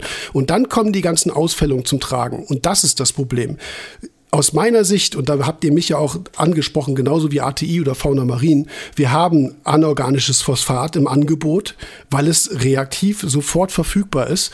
Aber das musst du ja sinnvoll einsetzen. So, wenn ich jetzt Hunger habe und ich gehe an eine Pommesbude und will einfach nur eine Portion Pommes essen, um, um satt zu sein, und der, da kommt jemand an und stellt mir einen ganzen Frittensack hin, dann gucke ich den ja auch an und sage, was soll ich denn jetzt damit? Da bleibt ja alles über. So, und das macht ja irgendwas. Also ich kann mir das ja nicht alles reinziehen. Nährstoffe sind da gehören Spurmetalle dazu, immer so zu dosieren, wie das Becken das braucht. Und kein Wert in keiner Analyse und auch kein Wert zu Hause kann eine qualitative Aussage geben, ob das jetzt verfügbar ist oder nicht. Oder ob das Sinn macht, das zu, zu Sagt nur, ist es nachweisbar oder nicht oder welchen Wert kann irgendwas, irgendeine Messmethode ne, rauskriegen. Aber das sind nur quantitative Messungen, quantitative Ergebnisse, keine qualitativen. Und das ist halt, wie gesagt, ein großes Problem bei allen Leuten, die halt Phosphat so im Exzess überdosieren, äh, dass diese Probleme zum Tragen kommen. Und das ist äh, irgendwas, wo ich einfach nur sagen muss, sorry, das ist eine falsche Anwendung. Mhm. Also äh, kommen wir nochmal ganz kurz auf mein Nagelbeispiel, da was du nicht verstanden hast. Ja, ich kann das ich ja glaube, ich habe es grob verstanden. Da ging es auch, glaube ich, um die Dosiermenge pro Zeiteinheit. Kann das sein? Genau, es ging einfach mhm. darum, dass wenn ich einen Haufen Nägel habe und ich schmeiße dann einen kleinen Magneten rein, dann wird er sich rundum mit Nägeln bedecken und mhm. ähm, ja, nehme ich jetzt mehrere kleine Magnete, werden die sich alle rundum mit Nägeln bedecken oder halt ich nehme einen großen Magnet, der wird mhm. halt einfach mehr Nägel anziehen. Das war das, was ich meinte. Also egal, ob ich eigentlich einen Tropfen dosiere oder äh, einen Liter, ähm, das wird sich ja alles irgendwas greifen. So zumindest in meinem Kopf die Vorstellung. Ähm, ja, wobei man immer überlegen muss, ist das ähm, ein repräsentatives Beispiel, weil du dann ja Phosphat oder Spurmetalle, eins von beiden, also im Vergleich als Metapher für, für die Nägel, im absoluten Überschuss äh, hättest. Ich habe das äh, Izzy mal erklärt, das hat er auch in einer Folge versucht wiederzugeben. Ähm, mit diesen, Versuch, mit diesen, ja. Versuch, mit diesen, diese, mit diesen, diese versteckten Seitenhiebe hier. Ja, ja, ja, ja, ja, ja. Ich bin, ich bin hier prepared. Nee, jetzt Ernst. Wenn du jetzt diesen Karton hast, ne, wo deine drei Bällchen da rum sind, ne, und du, oder nehmen wir, du hast einen Karton und dann hast du da fünf Nägel drin liegen und dann machst du deinen Magneten rein, dann ist die Wahrscheinlichkeit groß, dass der Magnet gar, kein, gar keinen Nagel erwischt. Ja. Ja, weißt, wisst ihr, was ich Kommt meine? Kommt auch wieder drauf an, wie so, groß die Kiste je, ist. Ja. ja, du hast eine relativ große Kiste, ne, zum Beispiel. Und, aber der, der Hinweis ist, äh, der Hintergrund ist der, dass es immer mit der Konzentration des jeweiligen Stoffes zu tun hat. Wenn ich viel Phosphat habe und ich habe viel Eisen und, und, und oder viel Mangan, dann ist die Wahrscheinlichkeit sehr groß, dass das ziemlich schnell miteinander in Berührung kommt und ausfällt. Wenn ich auf einem niedrigen Phosphatniveau arbeite, ich dachte jetzt mal bewusst 0,01 Milligramm pro Liter. Und ich habe dann irgendwie meine, keine Ahnung, 0,25, 0,3, 0,4 Mikrogramm pro Liter Mangan oder von mir aus auch Eisen. Dann ist die Wahrscheinlichkeit gering, dass es sofort miteinander ausfällt. Problem wird das immer, es wird immer nur dann zum Problem, wenn man eine Dosis zu stark erhöht. Ne? Das heißt, du gibst immer wieder Phosphat zu, täglich. Da spielt es dann keine Rolle, ob du das irgendwie auf den Tag aufteilst oder nicht. Da gebe ich Jonas recht. Dann holt sich der Magnet das alles raus. Also ne, fünf kleine Magneten am Tag holen das selbe raus wie ein großer am Tag. Nur, was halt viel vergessen wird, ist, dass wir immer noch auf einem vernünftigen und sinnvollem Nährstoffniveau arbeiten müssen. Und ich halte 0,05 Milligramm pro Liter als Zielwert alles andere als vernünftig. Das ist halt einfach viel zu viel. Ja, natürlich das, fällt das so das aufzudosieren ist ne? natürlich brutal. Ne? Das ist, Aber ja. das machen ja super viele. Ganz ehrlich. Mhm. Und, und das ist halt irgendwas, was. Es steht ja sogar hinten drauf, glaube ich, ne? Ich weiß nicht, was auf ATI-Produkten draufsteht. Tatsächlich ich weiß das nur, was du mir erzählt hast. Und ich weiß das, was jetzt auch tatsächlich da de facto in der Analyse drin stand, das 0,03 Milligramm pro Liter Gesamtphosphat. Aber jetzt ähm, äh, muss ich noch eine Frage zu niedrig wäre. Ja. Muss ich noch eine Frage stellen zu der ATI-Analyse? Also, die zeigen an, das ist zu wenig. Aber mhm. geben die denn dann in den Empfehlungen den Ratschlag, dass du Phosphat dosieren sollst? Ja, richtig. Ja, das machen die. Ja, pass auf, ich gucke nochmal gerade. Weil das, ähm, das wäre ja immer noch ein Unterschied, ne? Ja, aber also selbst wenn du ob du jetzt eine Dosierung angibst oder nicht, also da steht, du sollst den Wert nach oben korrigieren. Also das ist ja dann ja, eigentlich. Ja, nee, also nur weil die sagen jetzt, was weiß ich, jetzt 0,05 ähm, ist jetzt so das, was ich als Traumwert sehe, heißt das ja dann im Umkehrschluss nicht gleich, dass ich das unbedingt aufdosieren muss, nur weil das gefühlt ein bisschen wenig ist. Ähm, okay, pass auf, jetzt genau in diesem konkreten Fall. Der, also errechnete Gesamtphosphatgehalt ist 0,03 Milligramm pro Liter, angeglichener Idealwert 0,05 Milligramm pro Liter. Dann steht ja. eine Differenz minus 0,02 Milligramm pro Liter und dieser Pfeil schräg nach unten, roter Pfeil nach genau. unten. So, und dann gibt ja, dann gibt's ja eine Dosierempfehlung ganz Ende, ganz am mhm. Ende. Und da steht jetzt hier zum Beispiel nur Vanadium, Zink, Mangan und Jod. Da steht jetzt ja, keine. Du. Ja, aber okay. Das ist jetzt hier nicht, nicht wirklich dargestellt, aber was machst du trotzdem mit der Information an sich? dass da steht, du äh, hast eine Differenz von 0,02 und du hast einen roten Pfeil nach unten. Ja gut, aber das, das kann man jetzt so ein bisschen vergleichen wie zum Beispiel mit einem, mit einem Fachbuch oder sowas, ja. Also ich habe das immer so als Beispiel gebracht, wenn Leute jetzt ähm, zum Beispiel Riff-Aquaristik für Einsteiger gelesen haben, was ja auch immer noch aktuell ähm, als äh, Einsteigerbuch irgendwie dann äh, verwendet wird. Ne? So, und ja, dann ähm, sagen die, ja, aber da drin, da steht ja alles ganz anders. Dann habe ich gesagt, ja, das ist aber dafür gedacht, dass im hinterletzten Bayern, wo es ringsherum kein Geschäft gibt, jemand sich so ein Buch durchlesen kann und es irgendwie hinbekommt, ein Meerwasseraquarium ans Laufen zu kriegen. Also ohne Beratung, ohne alles, eine reelle Chance hat, das irgendwie hinzubekommen. Ja, aber das geht und ja. es vielleicht ist, also man kann jetzt nochmal auf die ICP eingehen und wie das jetzt gemeint sein könnte und es wird jetzt nicht empfohlen, aber was hinten auf dem Produkt draufsteht, ich habe es jetzt gerade nochmal, ist ähm, bla bla bla, Dosierung von Nutrition P anschließend um 0,1 Milliliter pro 100 Liter, bis sich der Phosphatwert bei circa 0,05 Milligramm pro Liter okay. hält. Also es ja. steht als Empfehlung auf dem Produkt auf jeden Fall hinten Gut, drauf. alles klar.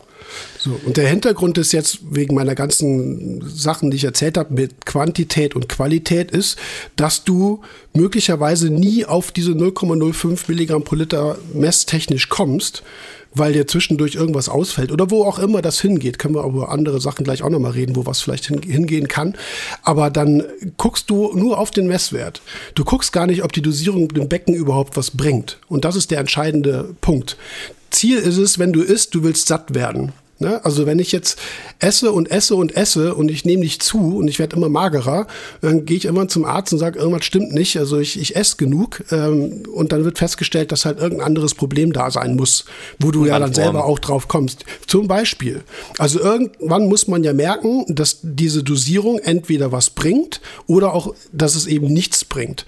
So, wenn ich jetzt Phosphat dosiere und ich sehe, die Korallen gehen besser auf, dann kann ich sagen, okay, die quantitative Aussage, dass der Wert nicht nachweisbar ist, deckt sich mit einer qualitativen praktischen Überprüfung durch eine Erhöhung der Phosphatverfügbarkeit, dass da tatsächlich ein Defizit, also ein Mangel vorherrschte. Das, die, die, auf die Verknüpfung muss man halt kommen. Wenn ich jetzt Pro Probleme mit Polypen und sonst irgendwas habe. Bei, ja, pass auf, bei, das ist jetzt nur allgemein, das ist jetzt nicht auf dein Beispiel bezogen. Wenn das aber nicht passiert und ich dosiere und dosiere und dosiere, kriege ich immer Cyanus, andere Belege. Möglicherweise fahre ich mich damit in völligen Stickstoffmangel rein.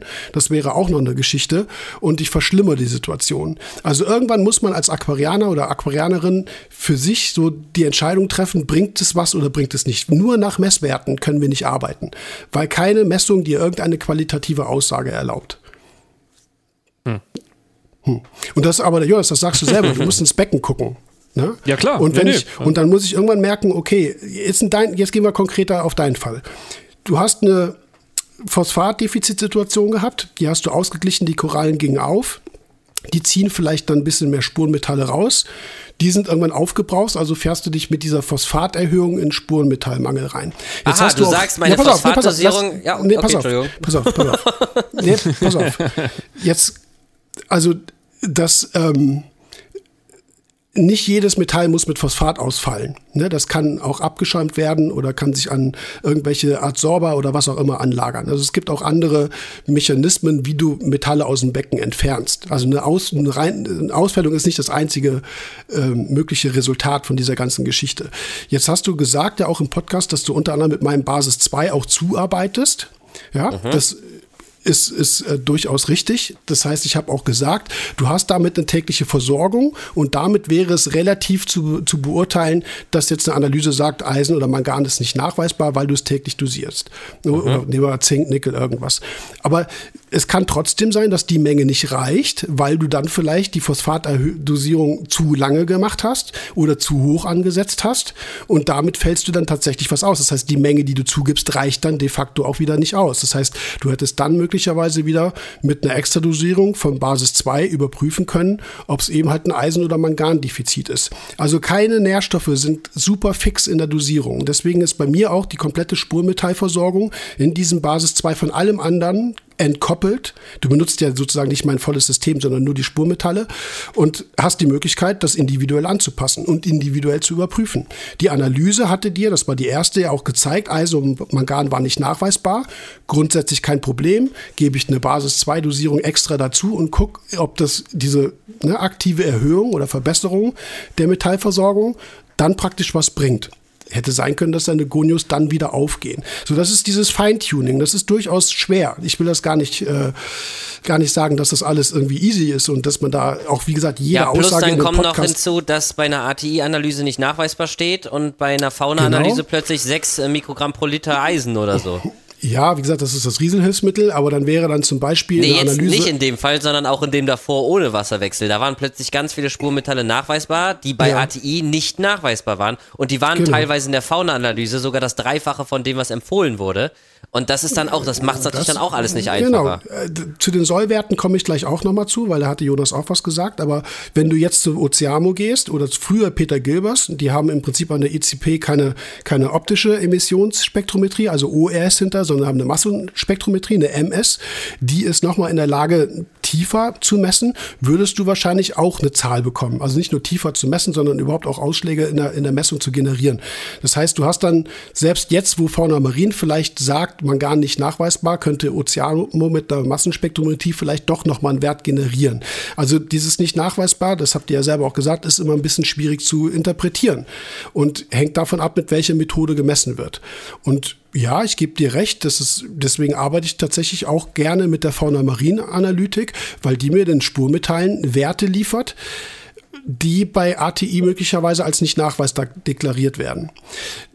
Grundsätzlich ist das aber auch nicht verkehrt. Dann muss ich ATI auch in Schutz nehmen, weil es in dem Moment, wo ich jetzt eine Erhöhung mache auf minimal höheren Wert, dann wird die auch relativ schnell ausschlagen. Ist ja nicht so, dass die irgendwie, irgendwie bei Mangan erst bei, weiß ich nicht, 100 Mikrogramm ausschlägt. Das ist ja völliger Quatsch. Ne? Die ist halt nur im untersten Bereich nicht so ganz empfindlich. Und dann geht es darum zu interpretieren, ne? zeigt das Becken irgendwie eine Manganmangelsituation oder eben halt auch nicht. Und dann kann man Na, Also wie gesagt, Ganze wir prüfen. hatten Beispiele. Also sowohl einmal von dem Zuschauer, das ist jetzt nicht nur mein Aquarium, wo teilweise wirklich Empfehlungen über das drei Dreifache hinausgegangen sind und trotzdem in der einen Analyse als nicht hm. nachweisbar angezeigt wurden. Also das ja. ist ja schon noch deutlich eigentlich erhöht oder sollte eigentlich, finde ich, angezeigt werden, dass man da einfach ein falsches Bild bekommt von dem, was eigentlich stattfindet. Spurmetalle sind in der Natur, also im natürlichen Korallenriff, auch super unterschiedlich verteilt. Und da komme ich jetzt auf, kurz auf Jonas. Jonas hatte nämlich deine Analyse da vorgelesen bei den Spurmetallen und hat gesagt, Zink ist zu niedrig, das ist zu niedrig. Ich habe mir die ja angeguckt auch. Du hast überall, bis auf Eisen und Mangan, nachweisbare Werte. Ne, du warst bei Zink bei 1, irgendwas. Dann steht bei Fauna ein Sollwert oder eine Referenzwertangabe bei Zink von 3 bis 10 zum Beispiel oder bei Vanadium. Vanadium hatte, hatte gepasst. Aber das, das sagt nur das Fauna Marinlabor. Das sind komplett individuelle, subjektive Sollwertangaben das steht in keinem Buch, dass jedes Meerwasser, egal wo auf der Welt, einen ganz bestimmten Mangangehalt hätte. Der variiert in der Natur auch. Und Jonas, wenn du dir die Analyse aus, dem, aus Ägypten, aus dem Roten Meer anschaust, da mhm. war so gut wie gar nichts nachweisbar. Und die Korallen leben also ja trotzdem. Jetzt, also alle genau, Sollwertangaben, die in der Analyse stehen, sind willkürlich gewählt. Ja, ich habe jetzt hier die äh, Tage aus dem Mittelmeer eine Analyse gekriegt. Da habe ich dem Claude eine geschickt. Und da ist zum Beispiel Zink auch nicht nachweisbar. Ne? Also Zink, ja. Kupfer, Kon was weiß ich, mhm. Chrom, Kobalt, Eisen ist auch nicht nachweisbar. Ne? Ja, von daher, klar. Das, genau, das Einzige, was wir damit machen können, ist, wie gesagt, am Becken selber praktisch zu überprüfen, ob eine Verbesserung der Spurmetallverfügbarkeit eine positive Reaktion an den Korallen hervorruft. Ich hatte das, das empfehle ich öfter, ne, wenn, wenn ich Analysen bekomme und dann kriege ich eine Rückmeldung manchmal vom Kunden, der sagt, ja, stimmt, die sind ein bisschen besser auf oder sind ein bisschen farbiger geworden. Es passiert auch super oft weil das bei mir im System eine tägliche Dosierung ist, dass sie sagen, nö, hat sich gar nichts getan. Dann sage ich, okay, du hast es einmal überprüft. Das ist auch keine gigantische Menge an Metallen, die da reinkommt, die sofort auch wieder mit Phosphat ausfällt oder so. Das ist einfach so ein kleiner Kick, ne? Und dann guckt man einfach mal, wie das Becken reagiert. Und darauf kommt es letzten Endes an, dass wir das immer praktisch überprüfen.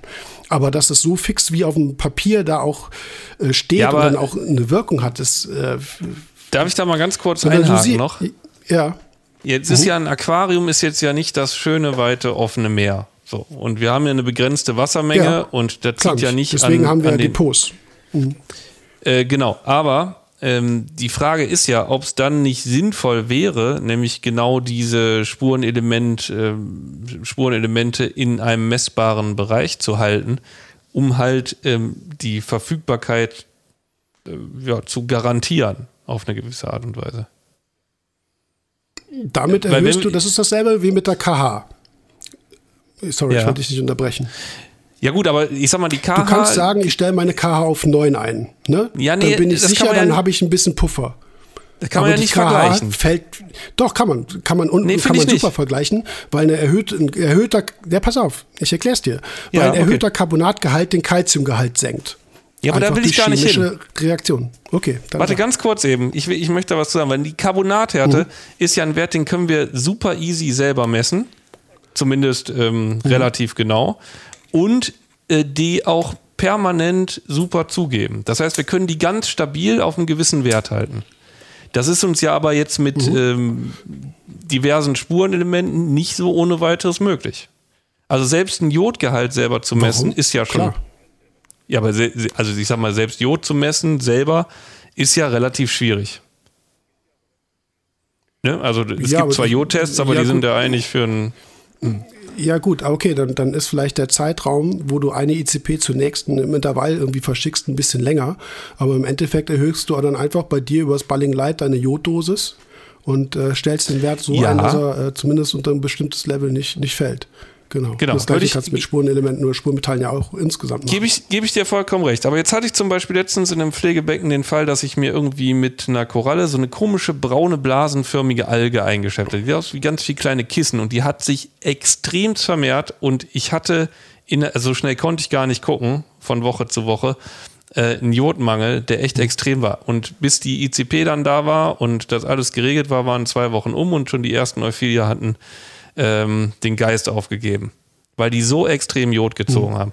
Das ist jetzt ja für mhm. mich händisch so nicht nachprüfbar. Und wenn ich jetzt eh Jod irgendwie an einem unteren Level gefahren habe, ähm, dann wäre es doch besser gewesen, oder also ich habe das, das war nicht so, aber nehmen wir mal an, das wäre so gewesen, dann wäre es doch besser gewesen, ich hätte einen gewissen Puffer drin gehabt von diesem für mich selber nicht messbaren Stoff, ähm, damit ich halt solche Mangelsituationen vorbeugen kann. Oder sehe ich das jetzt irgendwie falsch?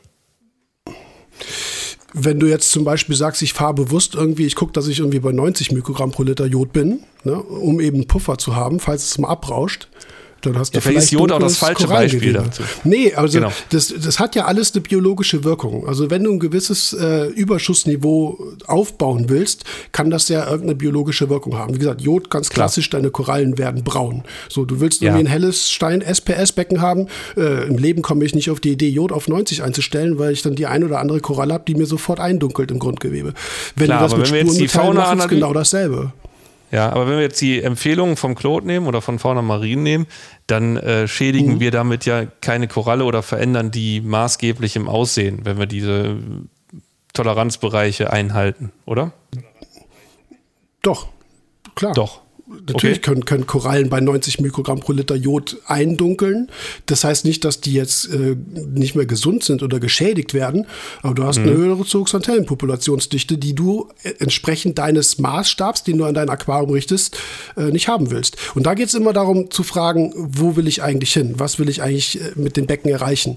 Wenn wir jetzt über Farbausbildung sprechen, zum Beispiel, dann ist das ein ziemlich experimenteller Bereich. Ne? Also das ist auch kein Bereich, wo ich jetzt sagen würde, ein Einsteiger Träger muss da unbedingt hin. Ne? Also Nee, dann genau, richte dich gerne, dann von mir aus kann man das machen, dass du dann Jod oder von mir. Spurmetalle haben eben die Eigenschaft, dass sie mit Phosphat ausfällen. Wenn ich jetzt Zink dosiere, Zink wird genauso, vielleicht nicht so super schnell, aber Zink wird mit Phosphat genauso zu, zu unlöslichem Zinkphosphat aus, äh, ausfallen. Wenn ich versuche, Zink bei drei Mikrogramm pro Liter einzustellen, weil das in der Fauna-Marin-Analyse so steht, weil ich das so machen soll, weil das, wie gesagt, die Soll- oder Referenzwertempfehlung ist, dann kann es sein, dass ich mir damit über kurz oder lang Depots aufbaue, die zwar jetzt nicht sofort zum Tragen kommen, die ich aber nicht hätte, wenn ich das Zinkniveau nicht auf diesem Bereich halten würde oder Okay. versuchen Mhm. würde zu halten. Verstehe. Ne? Also das muss, wie gesagt, das muss noch nicht mal eine unmittelbare Wirkung haben, es kann einfach eine Langzeitwirkung haben. So, wenn ich so ein Sandbett im Becken habe, dann werden sich diese ganzen Phosphate da drin ablagern, also Metallphosphate ablagern. Das ist ein, erstmal ein gewisser Puffer. Irgendwann werden sich da Cyanus draufsetzen. Dann sehe ich das zwar, kann gegenarbeiten, saug das ab, mach neuen Sand rein. Ist auch die Geschichte wieder vom Eis. Aber wenn ich eben halt versuche, das Becken möglichst so zu betreiben, dass ich eben keine Akkumulation erzeuge, keine Anreicherung erzeuge, dann habe ich damit auch wiederum langfristig ein gesünderes System, wo ich weniger eingreifen muss. Früher oder später muss man Sand immer mal austauschen, da führt kein Weg dran vorbei.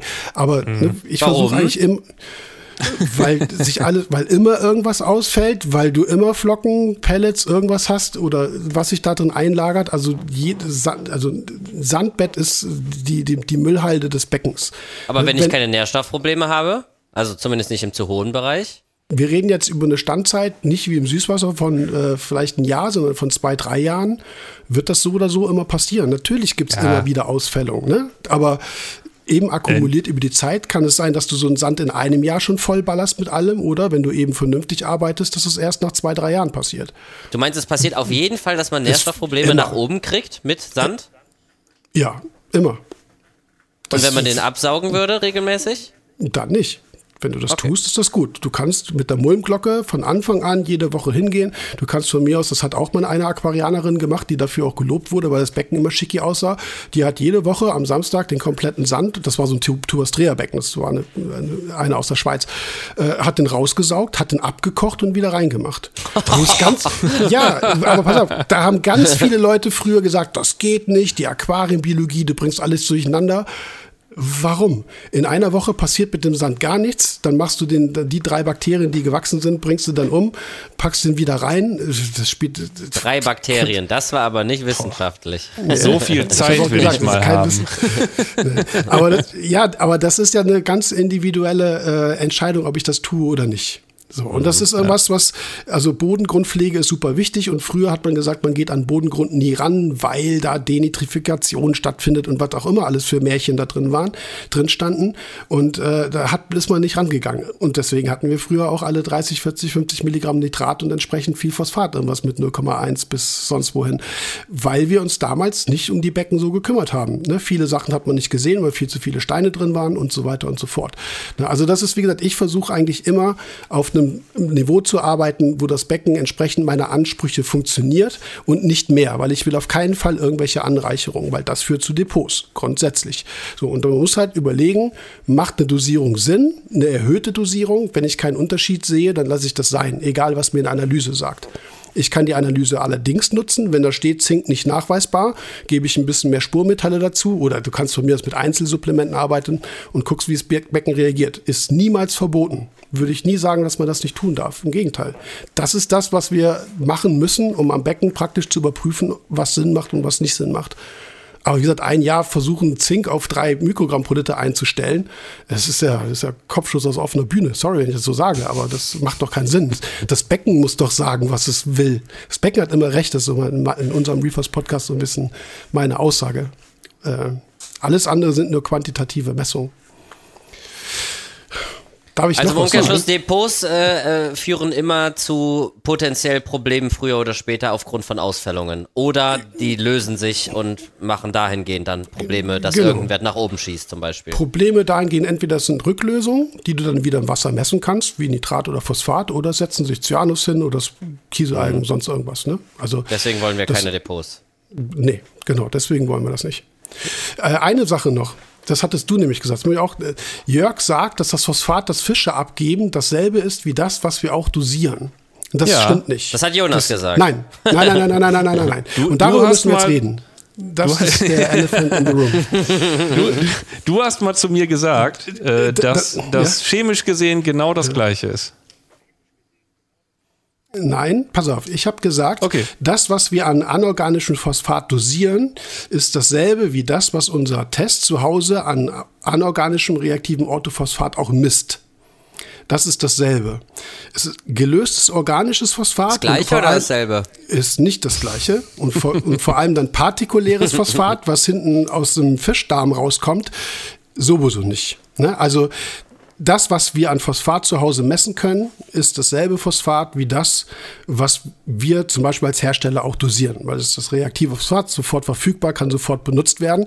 Und da die Koralle auch schön ne, in die Wassersäule reinragt, ist theoretisch auch die Koralle die, die das als erstes abbekommt, bevor es irgendwo im Bodengrund sonst wo landet. Also erstmal hat eine Koralle eine Chance, das sofort raus, rauszuziehen das, was, wie gesagt, hinten aus, aus dem Fisch rauskommt, ist erstmal partikuläres Phosphat und ist so, so nicht messbar, weil es nicht gelöst ist. Es liegt irgendwo rum. Jetzt gehen dann zum Beispiel Mikroorganismen hin und spalten dieses partikuläre Phosphat. Wie gesagt, das kann zum Beispiel die DNA sein, die in den Stint vergammelt. Ne? Mhm. Wandeln das erstmal um in gelöstes Phosphat, das ist aber noch organisch gebunden. Das ist das gelöste organische Phosphat. Das würde die ICP messen können, unser Test zu Hause allerdings nicht. Jetzt hatte ich, glaube ich, ja vorhin auch schon gesagt, wir wissen gar nicht, ist das verfügbar oder nicht. Das war ja dieses große Beispiel mit Dübel, Schraube, Nägel, hasse nicht gesehen. Ne? Also wir müssen immer genau gucken, über was wir sprechen. Und das, was wir an Phosphat zugeben, das ist wie gesagt das, was sofort verfügbar ist, das ist nicht das, was ein Fisch ausscheidet. Und das ist auch nicht das, was die ähm, Differenz zwischen Gesamtphosphat in der ICP, die ja aus dem Phosphorgehalt errechnet wird, und der Orthophosphatmessung im Labor selbst, was auch nicht in der ICP gemacht wird, sondern es ist eine separate Messung, dann ergibt. Ne? Langer Satz. Ich hoffe, der war mhm. grammatikalisch mhm. richtig. So. Wie gesagt, mit organischem Phosphat wissen wir nicht, was wir damit machen sollen. Das ist ein Wert, der ist angegeben, ob das verfügbar ist für eine Koralle, für ein Cyanobakterium, was auch immer, spielt keine Rolle. So, die andere Sache noch mit dem Stint. Wenn wir mhm. ein Phosphatdefizit haben, im gleichen Falle wie bei ISI eine Stickstoffanreicherung, wir sind bei 16 Milligramm pro Liter Phosphat, dann löst du das Problem mit einem Stint insofern nicht, als du dass Nitrat. du Nee, was habe ich du gesagt? Hast, du hast Phosphat Entschuldigung, gesagt, du meinst jetzt Nitrat. Nitrat, Nitrat. Also mhm. dann ja. hast du mit einem vergammelnden Stint sowohl Phosphor als auch natürlich Stickstoff in diesem Stint drin. Ja, ja, der vergammelt und du erhöhst damit vielleicht dein Phosphatgehalt auf lange Sicht, wenn alles durch Mikroben oder Mikroorganismen, das nennt man mineralisiert wird, also in reaktives Phosphat umgewandelt wird. Du schiebst aber dein Stickstoffniveau allerdings auch nach oben. Das heißt, du veränderst das Verhältnis nicht. Und darüber können wir jetzt auch stundenlang diskutieren, ob Verhältnisrechnerei sinnvoll sagen. ist oder nicht. Ja, pass auf. Claude ist irgendwann hingegangen und hat gesagt, wir machen mal 1 zu 100, weil das funktioniert sehr gut. Das stimmt. Es ist allerdings auch nur eine Richtlinie. Wenn du jetzt in einem Verhältnis von 1 zu 150 bist oder 1 zu 80 bist, ist das nicht unbedingt ein Problem. Wichtig ist immer nur, dass Stickstoff, Phosphor und alle Metalle, die dazugehören, die physiologisch dazugehören, alle gleichzeitig verfügbar sind. So, aber wenn ich Phosphat brauche, und ich schon sehe, dass sich zum Beispiel Stickstoff anreichert, weil es verschiedene Prozesse offensichtlich gibt, die durch den Phosphatmangel blockiert sind und sich deshalb Stickstoff anreichert, dann darf ich nur Stick, äh, Phosphat erhöhen. Weil äh, ansonsten verändere ich das Verhältnis nicht und dann funktioniert das immer noch nicht, weil ich trotzdem immer noch in einer Phosphatmangelsituation bin, weil ja, gut, es im Verhältnis ja zu Stickstoff zu wenig Phosphor ist ich sag mal, das, das Problem, dass dann äh, aufgrund von einem Missverhältnis, äh, was weiß ich jetzt, Cyanobakterien auftreten oder sonst irgendwas, das wird man ja vielleicht sogar kurzfristig erstmal in Kauf nehmen. Hauptsache, man hat erstmal irgendwie ein bisschen was verfügbar, oder? Also ich würde mich erstmal um das. Nee, das ist es ja. Es wird, es wird deswegen nicht besser verfügbar, weil das Verhältnis sich nicht ändert. Du hast immer noch einen immensen Stickstoffüberschuss, der sozusagen dafür sorgt, dass im Verhältnis die Aufnahme von Phosphat blockiert ist. Ist so das so? Jetzt, wo wir wieder bei den Verhältnismäßigkeiten sind, hat man deutlich mehr Nitrat im Verhältnis mhm. zu Phosphat, besteht für die Koralle nicht die Möglichkeit, Phosphat in dem Maße aufzunehmen, wie es im Optimalfall möglich wäre. Kann man das so sagen? Nee, kann man nicht. Äh, das liegt an der Natur des Stickstoffs, dass es eben nicht nur in einer Form wie Nitrat vorliegt, sondern in vielen verschiedenen. Und das ist auch eine Sache, die jetzt dein Becken unmittelbar auch, ähm, auch betrifft. Und zwar reden wir jetzt von früheren Folgen, die ihr gemacht habt. Ähm, da hattet ihr auch eine Diskussion drüber. Ne? Da ging es darum, wie hoch kann Nitrat sein, spielt es überhaupt eine Rolle oder nicht. Wenn du Zeolit kommt auch gleich noch, passt da ganz gut rein. Wenn du im Aquarium eine Nitratentstehung zum Beispiel aus der Nitrifikation heraus hast, aus Depots. Das heißt, du hast Flockenfutter irgendwo liegen und innerhalb vom Boden oder wo auch immer oder den Steinen wird im Aquarium aus Ammonium Nitrit Nitrat. Ja, dann kann es sein, dass sich die Nitratkonzentration immer weiter erhöht. Es kann gleichzeitig sein, dass die Koralle an sich aber auf Ammonium eingestellt ist und sich überhaupt gar nicht darum schert, wie hoch Nitrat eigentlich ist. Es macht also nichts. Der umgekehrte Fall wäre, eine Koralle ist auf Nitrat eingestellt, du dosierst Ammonium, du siehst also auch Stickstoff. Also äh, wir reden immer von diesem N, ne, was in NH4 oder NH3 beziehungsweise NO2, NO3 drin steckt. Also es geht eigentlich immer nur um das Nährelement Stickstoff. Wenn, wenn du Ammonium dosierst, die Koralle ist auf Nitrat eingestellt, steht die Koralle genauso schlecht da wie vorher. Das Einzige, was du dann tust, ist, die, die Nitrifizierer zu füttern, die daraus immer weiter wieder Nitrat hervorbringt. Ihr arbeitet sozusagen oder man arbeitet an der Koralle vorbei. Könnt ihr mir folgen? Ja, ja wieso, wenn, doch, ja? wenn doch die, so, die, nee, Moment, wenn die Koralle doch auf Nitrat eingestellt ist und ich äh, gebe jetzt Ammonium zu, dann wird ja irgendwann da draus Nitrat und dann hat die Koralle auch wieder was zu fressen. Also ich arbeite ja nicht. Ich ja, aber es ist ja eh schon zu viel Nitrat im Becken. Okay, pass auf. Mhm. Ah, okay, ja, pass auf, ich, muss gerade ja, ja, ja, ja, ich muss gerade selber mich, mich, sammeln. Also der Punkt ist der: Nitrat ist nicht verfügbar, also ist nicht nachweisbar. Korallen mhm. zeigen Stickstoffmangelsituationen und man nimmt Ammonium. Es hat man aber auch nachweisen können, dass Korallen entweder das auf das eine oder das andere eingestellt sind. Das gilt nicht grundsätzlich für alle Korallen. An den Korallen, wo es untersucht wurde, ist es so. Das heißt nicht, dass es Ausnahmen gibt. Ne, dann dosierst du, wie gesagt, Ammonium. Und dann hätte jetzt in dem Konstrukt ähm, Jonas recht dass das wiederum nitrifiziert wird und als Nitrat umgewandelt wird und wieder verfügbar ist. Dauert aber. Und hängt davon ab, ob ich Nitrifikationsaktivität habe oder nicht. Weil wenn ich vorher kein Ammonium dosiert habe und ich einen generellen Stickstoffmangel habe, dann habe ich auch keine Nitrifizierer im Becken.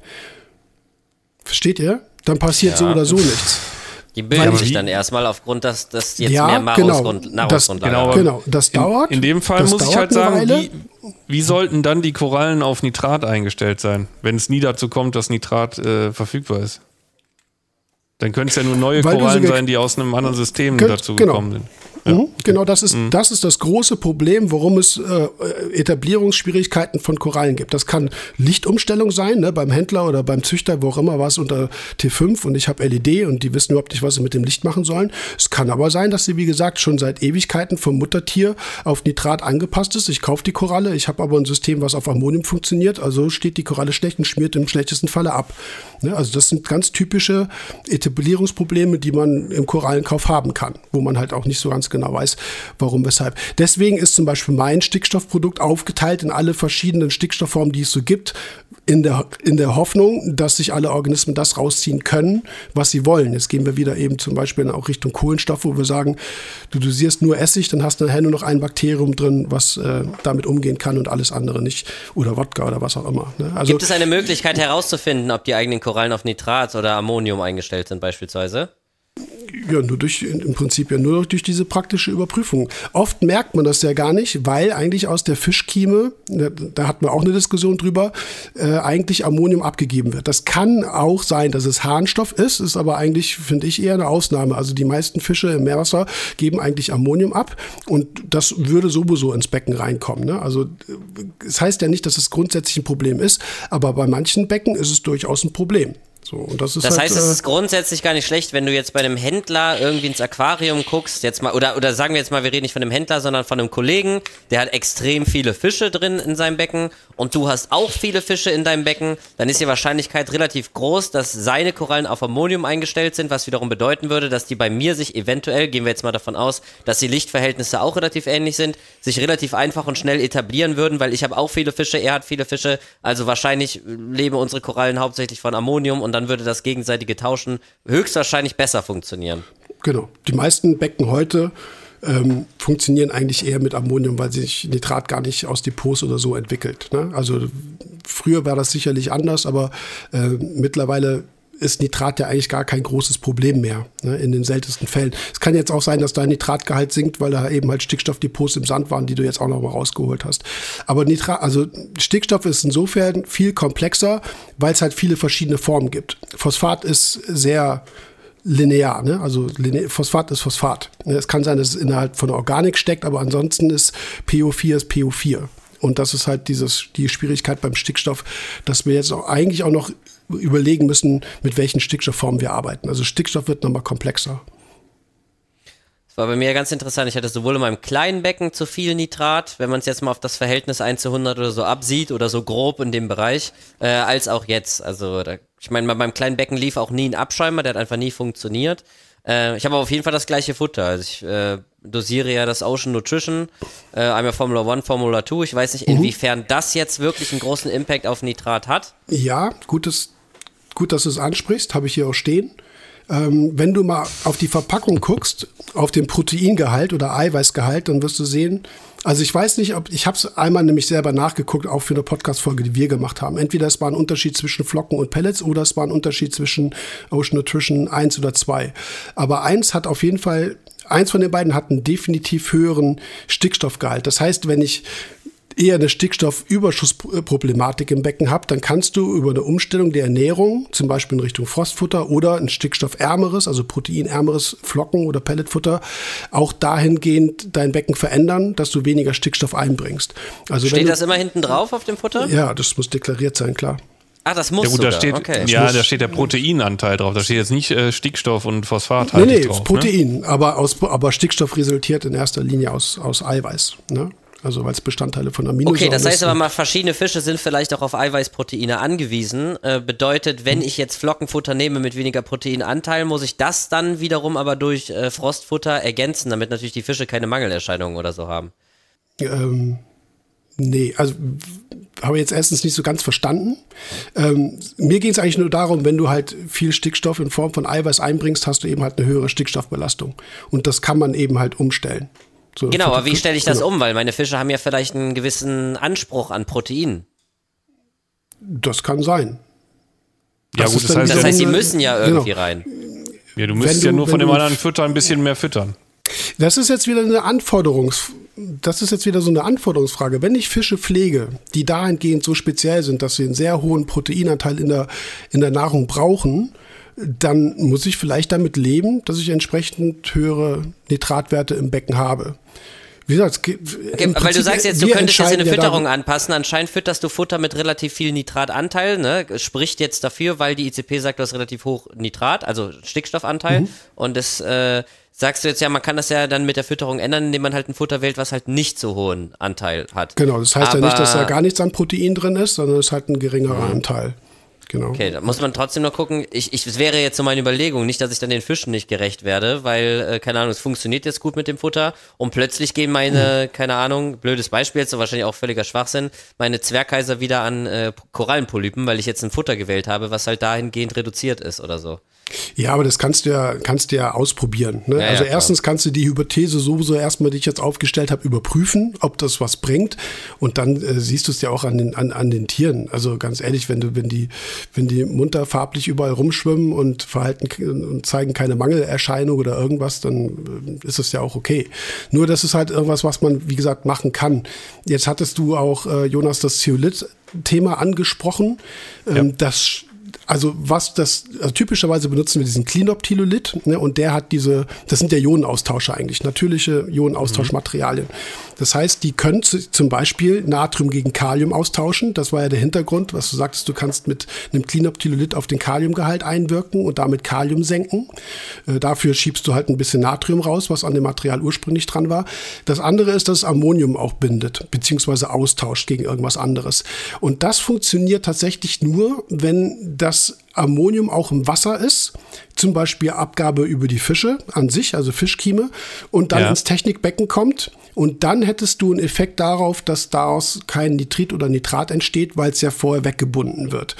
Wenn du aber eine Nitratentstehung aus Depots hast, und im Becken selber entsteht aus Ammonium Nitrit und Nitrat, dann steht der Zeolithfilter da dumm rum und hat gar keinen Einfluss. Also Zeolithfilterung in dem Sinne funktioniert tatsächlich nur dann, wenn du Ammonium im freien Wasser hast. Das heißt, bei einem hohen Fischbesatz mit einer geringen Nitrifikationsaktivität, dann kann Zeolithfilterung was bringen. Aber sobald du eine Nitrit- oder Nitratentstehung aus Depots im Becken hast, macht der Zeolithfilter wiederum gar nichts. Ne? Also ja, aber wenn halt ich ja, wenn ich ja jetzt den, wenn ich jetzt ja Stintdosierer bin, dann äh, bringt das ja schon. ne? Dann bringt das ja schon was an der Stelle. Nee, es kann sein, dass direkt auf dem Stint Mikroben sitzen, die das äh, Ammonium, was dann da rausgeholt okay. wird oder mineralisiert wird, gleich zu Nitrat umgewandelt wird. Ist jetzt ein bisschen, naja, kann man sich drüber streiten, ob das so passiert in der, wo hast du es, in die Klarwasserkammer direkt vor die Rückförderpumpe.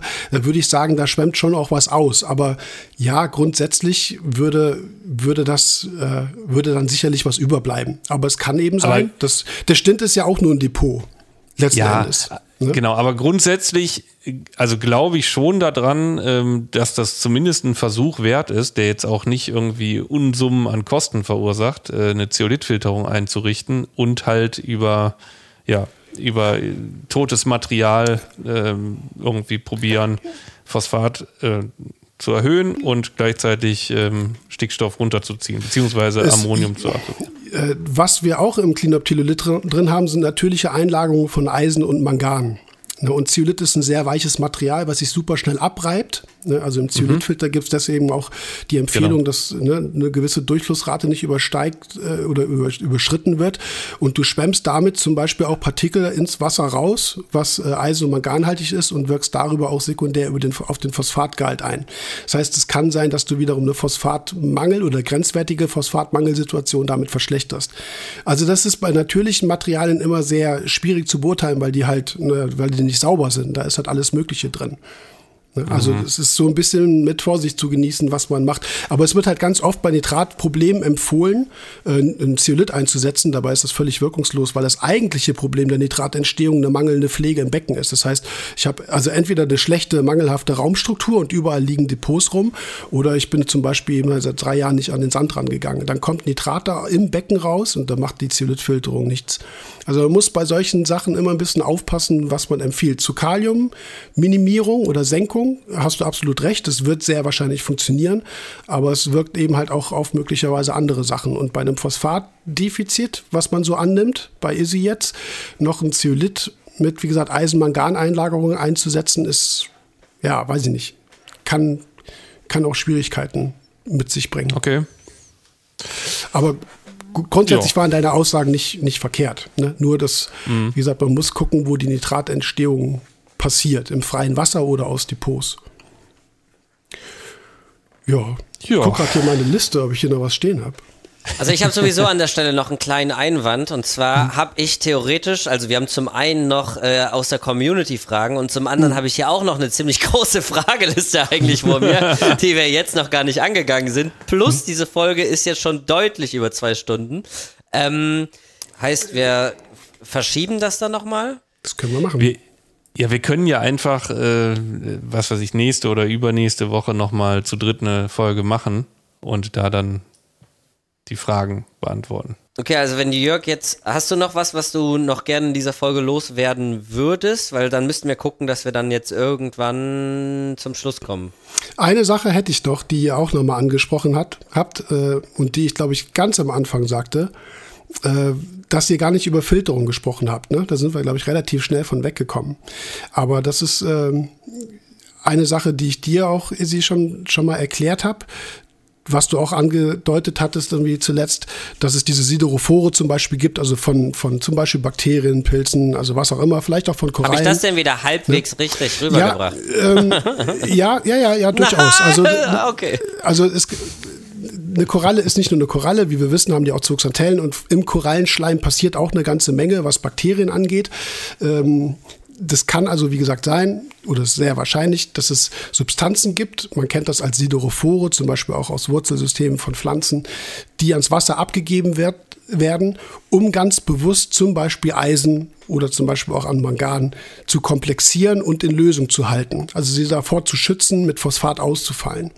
Das ist eine Annahme, die wir so nicht überprüfen können. Also dafür bräuchte man ein Labor und das Ganze wäre ziemlich aufwendig und hat mit Aquaristik tatsächlich nichts mehr zu tun.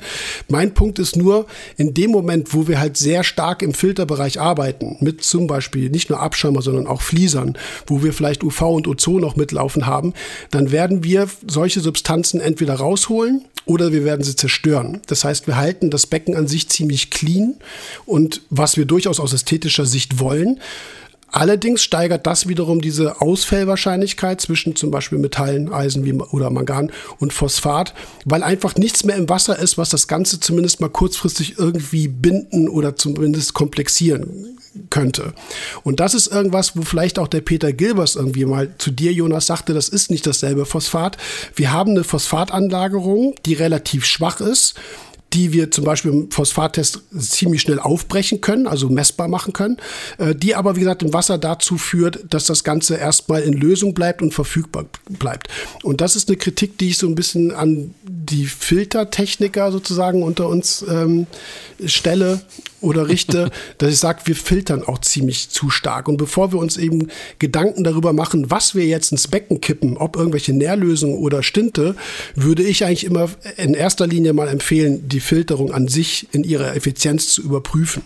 Und das ist auch was ich eben sagte, oder ganz am Anfang, e, eben ist gut, ne? vor zweieinhalb Stunden sagte, dass man, so, dass man so ein Problembecken erstmal auf ein Minimum reduziert und Komplexität versucht zu verhindern. Das heißt, ich nehme Sand zum Beispiel raus und gleichzeitig habe ich einen Bärbottom. Mit einem Bärbottom gibt es eigentlich so gut wie gar keine Trübstoffe, zumindest in einem gesund laufenden System. Und ich kann mir den Flieser sparen. Das heißt, ich habe nicht nur das Biotop Bodengrund rausgenommen, sondern ich kann auch den Fließfilter erstmal entfernen. Oder, wem das zu radikal ist, irgendwie nur im schwachen Bypass betreiben. Stell die Abschäumung ein bisschen trockener ein und versuch letzten Endes Nährstoffe länger in Lösung zu halten, also im Wasser zu halten. Und das wird ganz oft nicht gemacht und auch vielleicht auch gar nicht dran gedacht. Und ich habe zum Beispiel in meinen Produkten auf der, in der Webseite in der Produktbeschreibung auch das angesprochen, ne? wo andere zum Beispiel, es ist, ja, vielleicht ist es eine Kritik, ist auch egal, wer dafür bestimmt schon nicht verklagt, wo andere sagen, du musst auf so und so einen Wert kommen, sag ich, hey, geh erst, du kannst aktiv das dosieren, ja, dafür ist das Produkt da, aber es macht ja keinen Sinn, mit Vollgas auf eine Ampel zuzufahren, nicht vom Gas zu gehen und gleichzeitig zu bremsen wie ein Irrer. Ne? Also wisst ihr, was ich meine? Man muss ja. irgendwo Filtertechnik ja auch anpassen. Und da weiß ich nicht, wie deine aussieht. Das habe ich auch beim Besuch bei dir nicht so ganz, glaube ich, mir die Zeit irgendwie nehmen können, da genau zu gucken. Was hast du für eine Durchflussrate und, und so weiter so, und so fort. Ja. Aber in erster Linie wäre ja auch die Frage, wie gesagt, erstmal ist das Phosphat nur im Bodengrund, wird es da, wird's da abgebunden, dann nimmt man den Bodengrund raus. So. Und wenn das da, das Problem immer noch ist, dann würde ich auf jeden Fall auch an die Filtertechnik denken und schauen, wir gucken mal, ob wir eben halt die Filterung, die ja eigentlich dazu da ist, das Wasser sauber zu halten, nicht in ihrer, Finan äh, ihrer Effizienz zu verringern, weil das Wasser ist ja sauber. Das ist ja sogar zu sauber. Kann ich was ja? dazu sagen? Klar. Claude war letztens hier mhm. und sagte mir, Dein Abschäumer ist zu klein. Ja. mhm. Ja, warum? Weil? Weiß ich nicht. Er meinte, ich müsste eigentlich an einem Tag, äh, jeden Tag müsste ich hier eigentlich so einen Pott rausholen. Hm. Ja. Ich weiß jetzt nicht, ob es auf die Vibrion, also, ich müsste ich ihn nochmal fragen, ich weiß nicht, ob es auf die Vibration, die ich aktuell habe, bezogen war oder generell, aber das hat er auch nicht definiert und ich, das ist mir die ganze Zeit im Kopf geblieben, wo ich mir die ganze Zeit dachte, warum ist denn jetzt mein Abschäumer zu klein? Also wir mhm. reden hier von niedrige Phosphatwerte, teilweise sogar, vielleicht sogar gefährlich niedrige. Mhm. Ich meine, ich bin jetzt bei 0,03, das ist ja völlig in Ordnung jetzt, solange sich das hält und so weiter. Mhm. Ähm, ich habe ein ich habe halt den Nitratwert von 16, okay. Aber jetzt zu sagen, der Abschäumer ist zu klein, war wieder was, wo ich wieder überhaupt nicht mit gerechnet hätte. Also die Abschäumung an sich arbeitet ja nicht nur jetzt in Richtung Stickstoff, also ne, Eiweiße oder eben zum Beispiel auch Phosphat, sondern. Ja, das, was ich glaube ich von euch gelernt habe, ist, je nasser man den einstellt, desto mehr PO4 verhältnismäßig holt er raus. Wenn man den trockener einstellt, holt er eher mehr Stickstoff raus. Ähm, könnte, kann man so ganz grob sagen. Also das, was der Abschirmer rausholt, sind Substanzen, die sowohl eine Tendenz zur Wasserlöslichkeit haben, als auch gleichzeitig eine Tendenz zur Fettlöslichkeit. Und was dann im Abschirmer passiert, ist, dass sich die Substanzen mit ihrer fettliebenden Seite in die Luftblasen sozusagen rein, reinklemmen und der wasserliebende Teil sozusagen noch im Wasser ist. Das heißt, du hast dann in dieser Mizelle sozusagen in dieser Grenzschicht dieses Molekül anhaften und das kann dann nach oben befördert und abgeschäumt werden werden. Also es, Dazu gehören beispielsweise Eiweiße, es gehören aber auch eine ganze Menge, zum Beispiel auch organische Phosphatverbindungen, die das gleiche auch machen. Das, was sich da als Karmhaut zum Beispiel bildet, ne? Karmhaut kennt man ja, ne? wenn die Wasseroberfläche mhm. da steht, das sind genau solche Substanzen, die den Eiweißabschirmer rausholt. Das sind auch wiederum Substanzen, die dazu führen können, dass zum Beispiel eine Keimzahl im Aquarium zu hoch steigt. Und eine erhöhte Keimzahl kann für Korallen ein Problem sein. So, jetzt sind wir wieder bei Vibrionen. Also das sind Anforderungen, die manchmal ein bisschen schwierig sind. Gleich, also einerseits sauberes Wasser zu haben, also wo alle möglichen potenziellen Schadstoffe raus sind, gleichzeitig aber auch eben Stickstoff und Phosphat immer noch verfügbar zu halten. Da gibt es verschiedene Abschirmemodelle, die das besser oder schlechter können, je nachdem, wie die aufgebaut sind. So, und es gibt halt welche, die ziehen halt immens viel an Nährstoffen und an Phosphat beispielsweise raus und andere, zum Beispiel konische, sind da ein bisschen, also mit denen arbeite ich am liebsten, sind da ein bisschen, äh, wie sagt man, weniger ähm, aggressiv. weniger aggressiv, ja, das Gegenteil davon ist, ist egal. Also wie gesagt, da, aber warum müsstest du Claude fragen? Aber hast du doch bestimmt. Hast du ihn das nicht gefragt? Ja, doch. Du kannst dir ja vorstellen, wie so ein Abend mit Claude, ähnlich ja. wie als du hier warst, wie der aussieht mhm. und wie viel Informationsfluss mhm. da stattgefunden hat. Und äh, ich frage mich bis heute, warum ich da nicht mehr drauf eingegangen bin. Und äh, eigentlich hätte ich mir auch tatsächlich die Mühe machen können, ihn nochmal genau zu fragen, warum. Im Nachhinein habe ich aber nicht gemacht. Manchmal, also erstens wird dir das Claude wahrscheinlich äh, erklären können, manchmal ist es aber auch ein Bauchgefühl muss ich auch zugestehen. Also manchmal stehe ich mhm. auch vor dem Becken, würde dann vielleicht auch sowas raushauen, könnt ihr da vielleicht gar nicht genau erklären, es hat irgendwie nur so ein Gefühl. Aber wie gesagt, das sind das Einzige, was ich sagen wollte, ist, dass Filtertechnik nie statisch ist, sondern eigentlich immer an die Beckenanforderungen halt angepasst werden, werden muss. Und das ist, äh, wie gesagt, vielleicht bei dir außerhalb dieser Bodengrundgeschichte halt ein Punkt, ne? wo, du halt, wo man einfach sagt, da sind, werden zu viele Sachen rausgeholt, die auch dafür verantwortlich sind, dass Phosphat besser in Lösung gehalten werden kann. Ne? Also gerade diese komplex bildenden Substanzen. Und äh, das ja, jetzt sagst du, es wird zu viel rausgeholt, was ja eher dafür sprechen würde, dass ich meinen das ist eine Hypothese. Abschreiben das ein bisschen ineffizienter einstellen sollte. Wir, genau, wir sind jetzt im Prinzip bei der gleichen Sache wie mit der ECP. Ich formuliere nur Hypothesen und die überprüft man. Das heißt, du, du, du guckst, ob jetzt, also genauso wie du überprüfen könntest mit einer größeren Abschäumung, ne, ob irgendwie die Theorie oder Hypothese von Claude irgendwie fruchtet, oder ob du zum Beispiel einen Flieser entfernst und guckst, wie kommt das Becken ohne Flieser äh, zurecht oder mit einer trockeneren Abschäumung oder mit einem anderen Durchflussvolumen.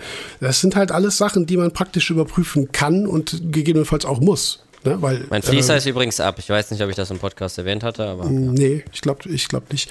Also, wie gesagt, es sind nur so Hypothesen. Aber wenn wir, weil mir ist das nur aufgefallen, ihr habt halt sehr viel über Phosphatzugaben oder Stinte, was auch immer gesprochen ohne dann halt eigentlich gleichzeitig darauf einzugehen, was macht eigentlich die Filtertechnik. Und das ist halt etwas, was man immer noch, was ich auch als Hersteller und Vertreiber von Nährstoffprodukten immer empfehle.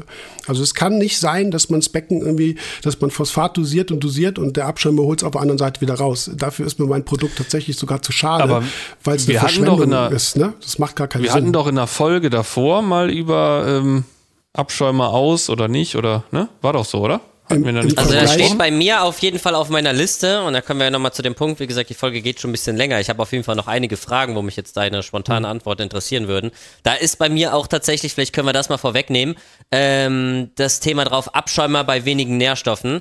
Äh, was mhm. spricht dagegen, den quasi so einzustellen, dass er im Prinzip nichts rausholt, sondern eigentlich nur dafür sorgt, dass äh, pH stabilisiert wird? pH, ja, was heißt stabilisiert? Ne? Ich glaube, das habt ihr damals auch gesagt. Also du destabilisierst mit einer Abschäumung ja eher den pH-Wert nach unten, wenn du zu hohen CO2-Gehalt in der, in der Raumluft hast, was man über einen Atemfilter ja ähm, verringern kann. Es geht hauptsächlich ja, gut, in meinem Fall ist es jetzt so, der Abschleimer steht in einem extra Raum, wo das Fenster immer auf Kipp ist. Das heißt, das sind mhm. gute Luftbedingungen und das sorgt eher dafür, dass mein pH-Wert wahrscheinlich jetzt höher ist, als wenn ich ihn nicht betreiben würde. Mhm, genau. Also in der Regel, in der Regel äh, erhöht auch zum Beispiel ein Abschirmungsredoxpotenzial, was wiederum auch dem natürlichen Meerwasser entspricht. Das heißt, ein Becken, was jetzt nicht abgeschäumt ist, kann sein, dass es ein niedriges Redoxpotenzial hat, was unter anderem auch gerade in der Mikrobiologie unterschiedliche Reaktionen in Stoffwechselwegen verursachen kann. Aber das sind ähm, verschiedene Dinge, die man halt einfach ähm, so gegeneinander erörtern muss, ne? Was macht jetzt mehr Sinn oder was macht eben äh, für das andere, ne? Also in dem Falle abschäumerlose Becken, was spricht da eher dafür? Äh, es gibt schon für mich zumindest sehr viel mehr, sehr, also sehr viel mehr Vorteile, die ein Abschäumer mit sich bringt, äh, im Vergleich, als wenn ich jetzt irgendwie einen Topfilter mit äh, Kohle und Adsorber und sonst was allem voll äh, stopfe und äh, um das irgendwie zu regeln. Aber jetzt. Ja, oder man muss es halt eben nicht regeln, wenn man ein kleines Becken hat mit wenig Fischbesatz und so weiter und äh, nicht genug Eintrag. Und dann sagt man ja, das war das Erste, was mir damals gesagt wurde, als ich mit der Meerwasseraquaristik angefangen habe, du musst nicht unbedingt einen Abschäumer haben. Nö, nö, muss man nicht. Also, also, bedeutet das wieder, du brauchst einen, wenn du Probleme mit Nährstoffen hast. Wenn die Nährstoffe zu hoch gehen, dann brauchst du was, was dir das Zeug rausholt. Aber wenn du es nicht hast, was willst du da mit dem Abschäumer? Außer jetzt beispielsweise äh, den pH-Wert verändern. Ein Becken, ein Becken, was ohne Abschäumer betrieben wird, hat eben das, äh, das Problem, möglicherweise in Anführungsstrichen, dass da auch äh, zum Beispiel, wie gesagt, organisches Phosphat drin bleibt und nicht abgeschäumt wird, was irgendwas im Becken mit irgendeinem Organismus macht. Ne? Das heißt, es kann sein, dass eine Koralle damit nichts anfangen kann und äh, du ein Becken voll mit Cyanus hast, weil die damit arbeiten können. Also es gibt viele verschiedene Substanzen außerhalb von Nährstoffen, die einen Abschäumer rausholt, die du, die du sozusagen losgeworden bist, die du aber anreicherst, wenn du nicht abschäumst. So, dann kann man das vielleicht über Wasserwechsel regeln. Es kommt auf das Niveau, wie gesagt, an, was du mit deinem Becken überhaupt erreichen willst. Ganz ehrlich, für ein Becken mit äh, ein paar Lederkorallen, eine Bäumchenweichkoralle und ein paar Zoanthus und dann schwimmt da ein Pärchen oder eine kleine Gruppe Friedmani rum äh, sind die Ansprüche jetzt nicht so hoch. Ne? So, mhm. also, das, so ein Becken kann man durchaus ohne Abschirmer betreiben, wenn man das richtig macht. Ich würde dann auch sagen, Bare Bottom, weil dann hast du zumindest keine Einlagerung in Depots, äh, lockere Gestaltung. Klar kann man so ein Becken erfolgreich betreiben, ist überhaupt gar kein Problem. Und dann stellt man mal einen Abschäumer ran und guckt, wie das Becken dann mit Abschäumung funktioniert und lernt daraus was, zumindest für das jeweilige Becken und man ist schlauer. Also wie gesagt, ich, da fehlt, da fehlt mir halt, wie gesagt, in vielen Diskussionen diese Mitte, wo man sagt, ja, probier's. Ne, mhm. Was willst du damit verkehrt ja, gut, bei dem Abschäumer, ne? in meiner Größe jetzt, den wechselt man nicht mal einfach eben so und kauft sich für, weiß ich nicht, in einem vierstelligen Betrag mal eben kurz einen größeren und testet mal. Wie ist das denn hiermit? also, weiß ich nicht. Du kannst ja Claude fragen, ob er dir einen sponsert. ja, du, Claude, du hast es ja vorgeschlagen, dann gib mal her. Ich könnte jetzt zumindest mal einen leihen. Ich habe nämlich noch diverse rumstehen. Aha. Siehste? Da machen wir nochmal einen kompletten Lampenwechsel und einen kompletten Abschäumerwechsel. Machen wir mal mein Becken genau. zum absoluten Testobjekt. Geht alles auf meinen Nacken. Genau, dann haben wir so viel geändert, dass nachher keiner mehr weiß, was Phase ist. Ja, ja. So, was wir jetzt Können auf jeden Fall ändern, ist den Zustand dieses Podcasts, glaube ich. Dein den Zustand. Aufnahmeknopf. genau. ja, ähm, weil ich muss Hire machen. So, Jonas muss Hire machen. Die Aufnahme läuft hier gerade aktuell 2 Stunden 40. Wir haben sehr viel, sehr spannende Sachen besprochen, die ich tatsächlich, weißt du, ich habe mal einmal meine Hausaufgaben gemacht, habe mir Fragen überlegt, habe mir Themen überlegt. Wir sind noch nicht mal in diesen über zweieinhalb Stunden dazu gekommen. Ich weiß auch gar nicht, ob wir das jetzt als einen Podcast hochladen oder ob wir das nochmal trennen oder so. Ich weiß es nicht. Ähm, es war zu erwarten, dass es mit Jörg ein bisschen länger wird, aber ich finde das sehr, sehr cool, sehr informativ und glaube, dass auch viele von euch, zumindest die, die jetzt bis zum Schluss dran geblieben sind, äh, auch äh, von einem sehr großen Nährwert gezerrt haben in dieser Folge. Ähm, ich fand es auf jeden Fall sehr, sehr cool. Ich hoffe definitiv, dass wir da noch eine zweite Folge machen können, weil, wie gesagt, ich habe noch so viele Dinger hier auf dem Schirm, die auch zum einen die Community interessiert, weil wir haben auch Fragen aus der Community gesammelt, die wir jetzt gar nicht mehr besprochen haben. Es ist jetzt einfach zu spät geworden, leider. Ähm, dass wir das auf jeden Fall noch nachholen können, fände ich sehr cool. Ähm, aber ich glaube tatsächlich, ja, Jonas, wir müssen Schlussstrich ziehen jetzt, wa? ja. ja Was ich noch anmerken wollte, ist, dass der Anteil äh, süß mal wieder sehr, sehr heftig war. Ja, wie ich. immer. Also, ja. Da werden sich einige gut freuen. hingekriegt. Sehr ausgewogen. Sehr, sehr, sehr ausgewogen. Ja, tut gut. mir leid.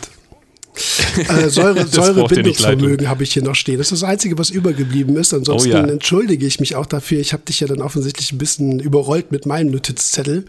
Äh, also nächstes Mal, Ey, nächste Folge ähm, bist du auf jeden Fall mit deinem Zettel dran. Und dann sage cool. ich dir. Ja, ich kann so nur so viel sagen, um mal ein bisschen zu teasern hier. Ähm, äh, der, ich habe schon einen drüber gekriegt wegen dem Säurebindungsvermögen. Ähm, von daher also von Jörg einen drüber gekriegt am Telefon vorher. Von Ach, daher lohnt sich das auf jeden Fall nächstes Mal. Ähm, Dann starten wir damit direkt rein. Wenn ich genau. offiziell die Ohrfeige bekomme. Säure-Base-Reaktion wird ein super interessantes, spannendes Thema, müsst ihr alle wissen. Also wieder. Auf jeden Fall. Das geht sowas von ab. Genau. Ja. Und vielleicht machen wir es doch zum Schluss dann, ja, nächstes Mal. Gut, Gut, ich bedanke mich einmal, Jörg. Sehr schön, äh, hat mich sehr gefreut, dass du hier warst. Äh, war, warst auf jeden Fall eine absolute Bereicherung und würde ich sagen, hast den ein oder anderen Punkt ganz gut ergänzt, der uns der Vergangenheit vielleicht ein bisschen gefehlt hat. Ich kann den Zuschauern auf jeden Fall nur nahelegen, äh, Sango Insta, glaube ich, heißt auf Instagram, mal vorbeizuschauen. Das vor allem aber eurem Podcast zu hören, wenn euch genau solche Themen so tief äh, behandelt äh, interessieren. Schaut da gerne vorbei. Wir versuchen das in den Show Notes zu ähm, verlinken. Äh, ja, hast du sonst hm, noch was, wo die Leute vorbeischauen können? Auf deiner YouTube? Seite? YouTube? Ähm, ja, YouTube haben wir ein paar Videos, ähm, viel weniger als mir lieb wäre tatsächlich. Ähm, Reefers Podcast, ansonsten, wenn es äh, Werbung in einer Sa eigener Sache wäre, wären auch die Sangokai-Empfehlung A bis Z. Das ist eigentlich ein, steht zwar ja, Sangokai drauf, ist aber sozusagen auch noch ein bisschen mein Lehrbuch, das hattest du am Anfang auch erwähnt.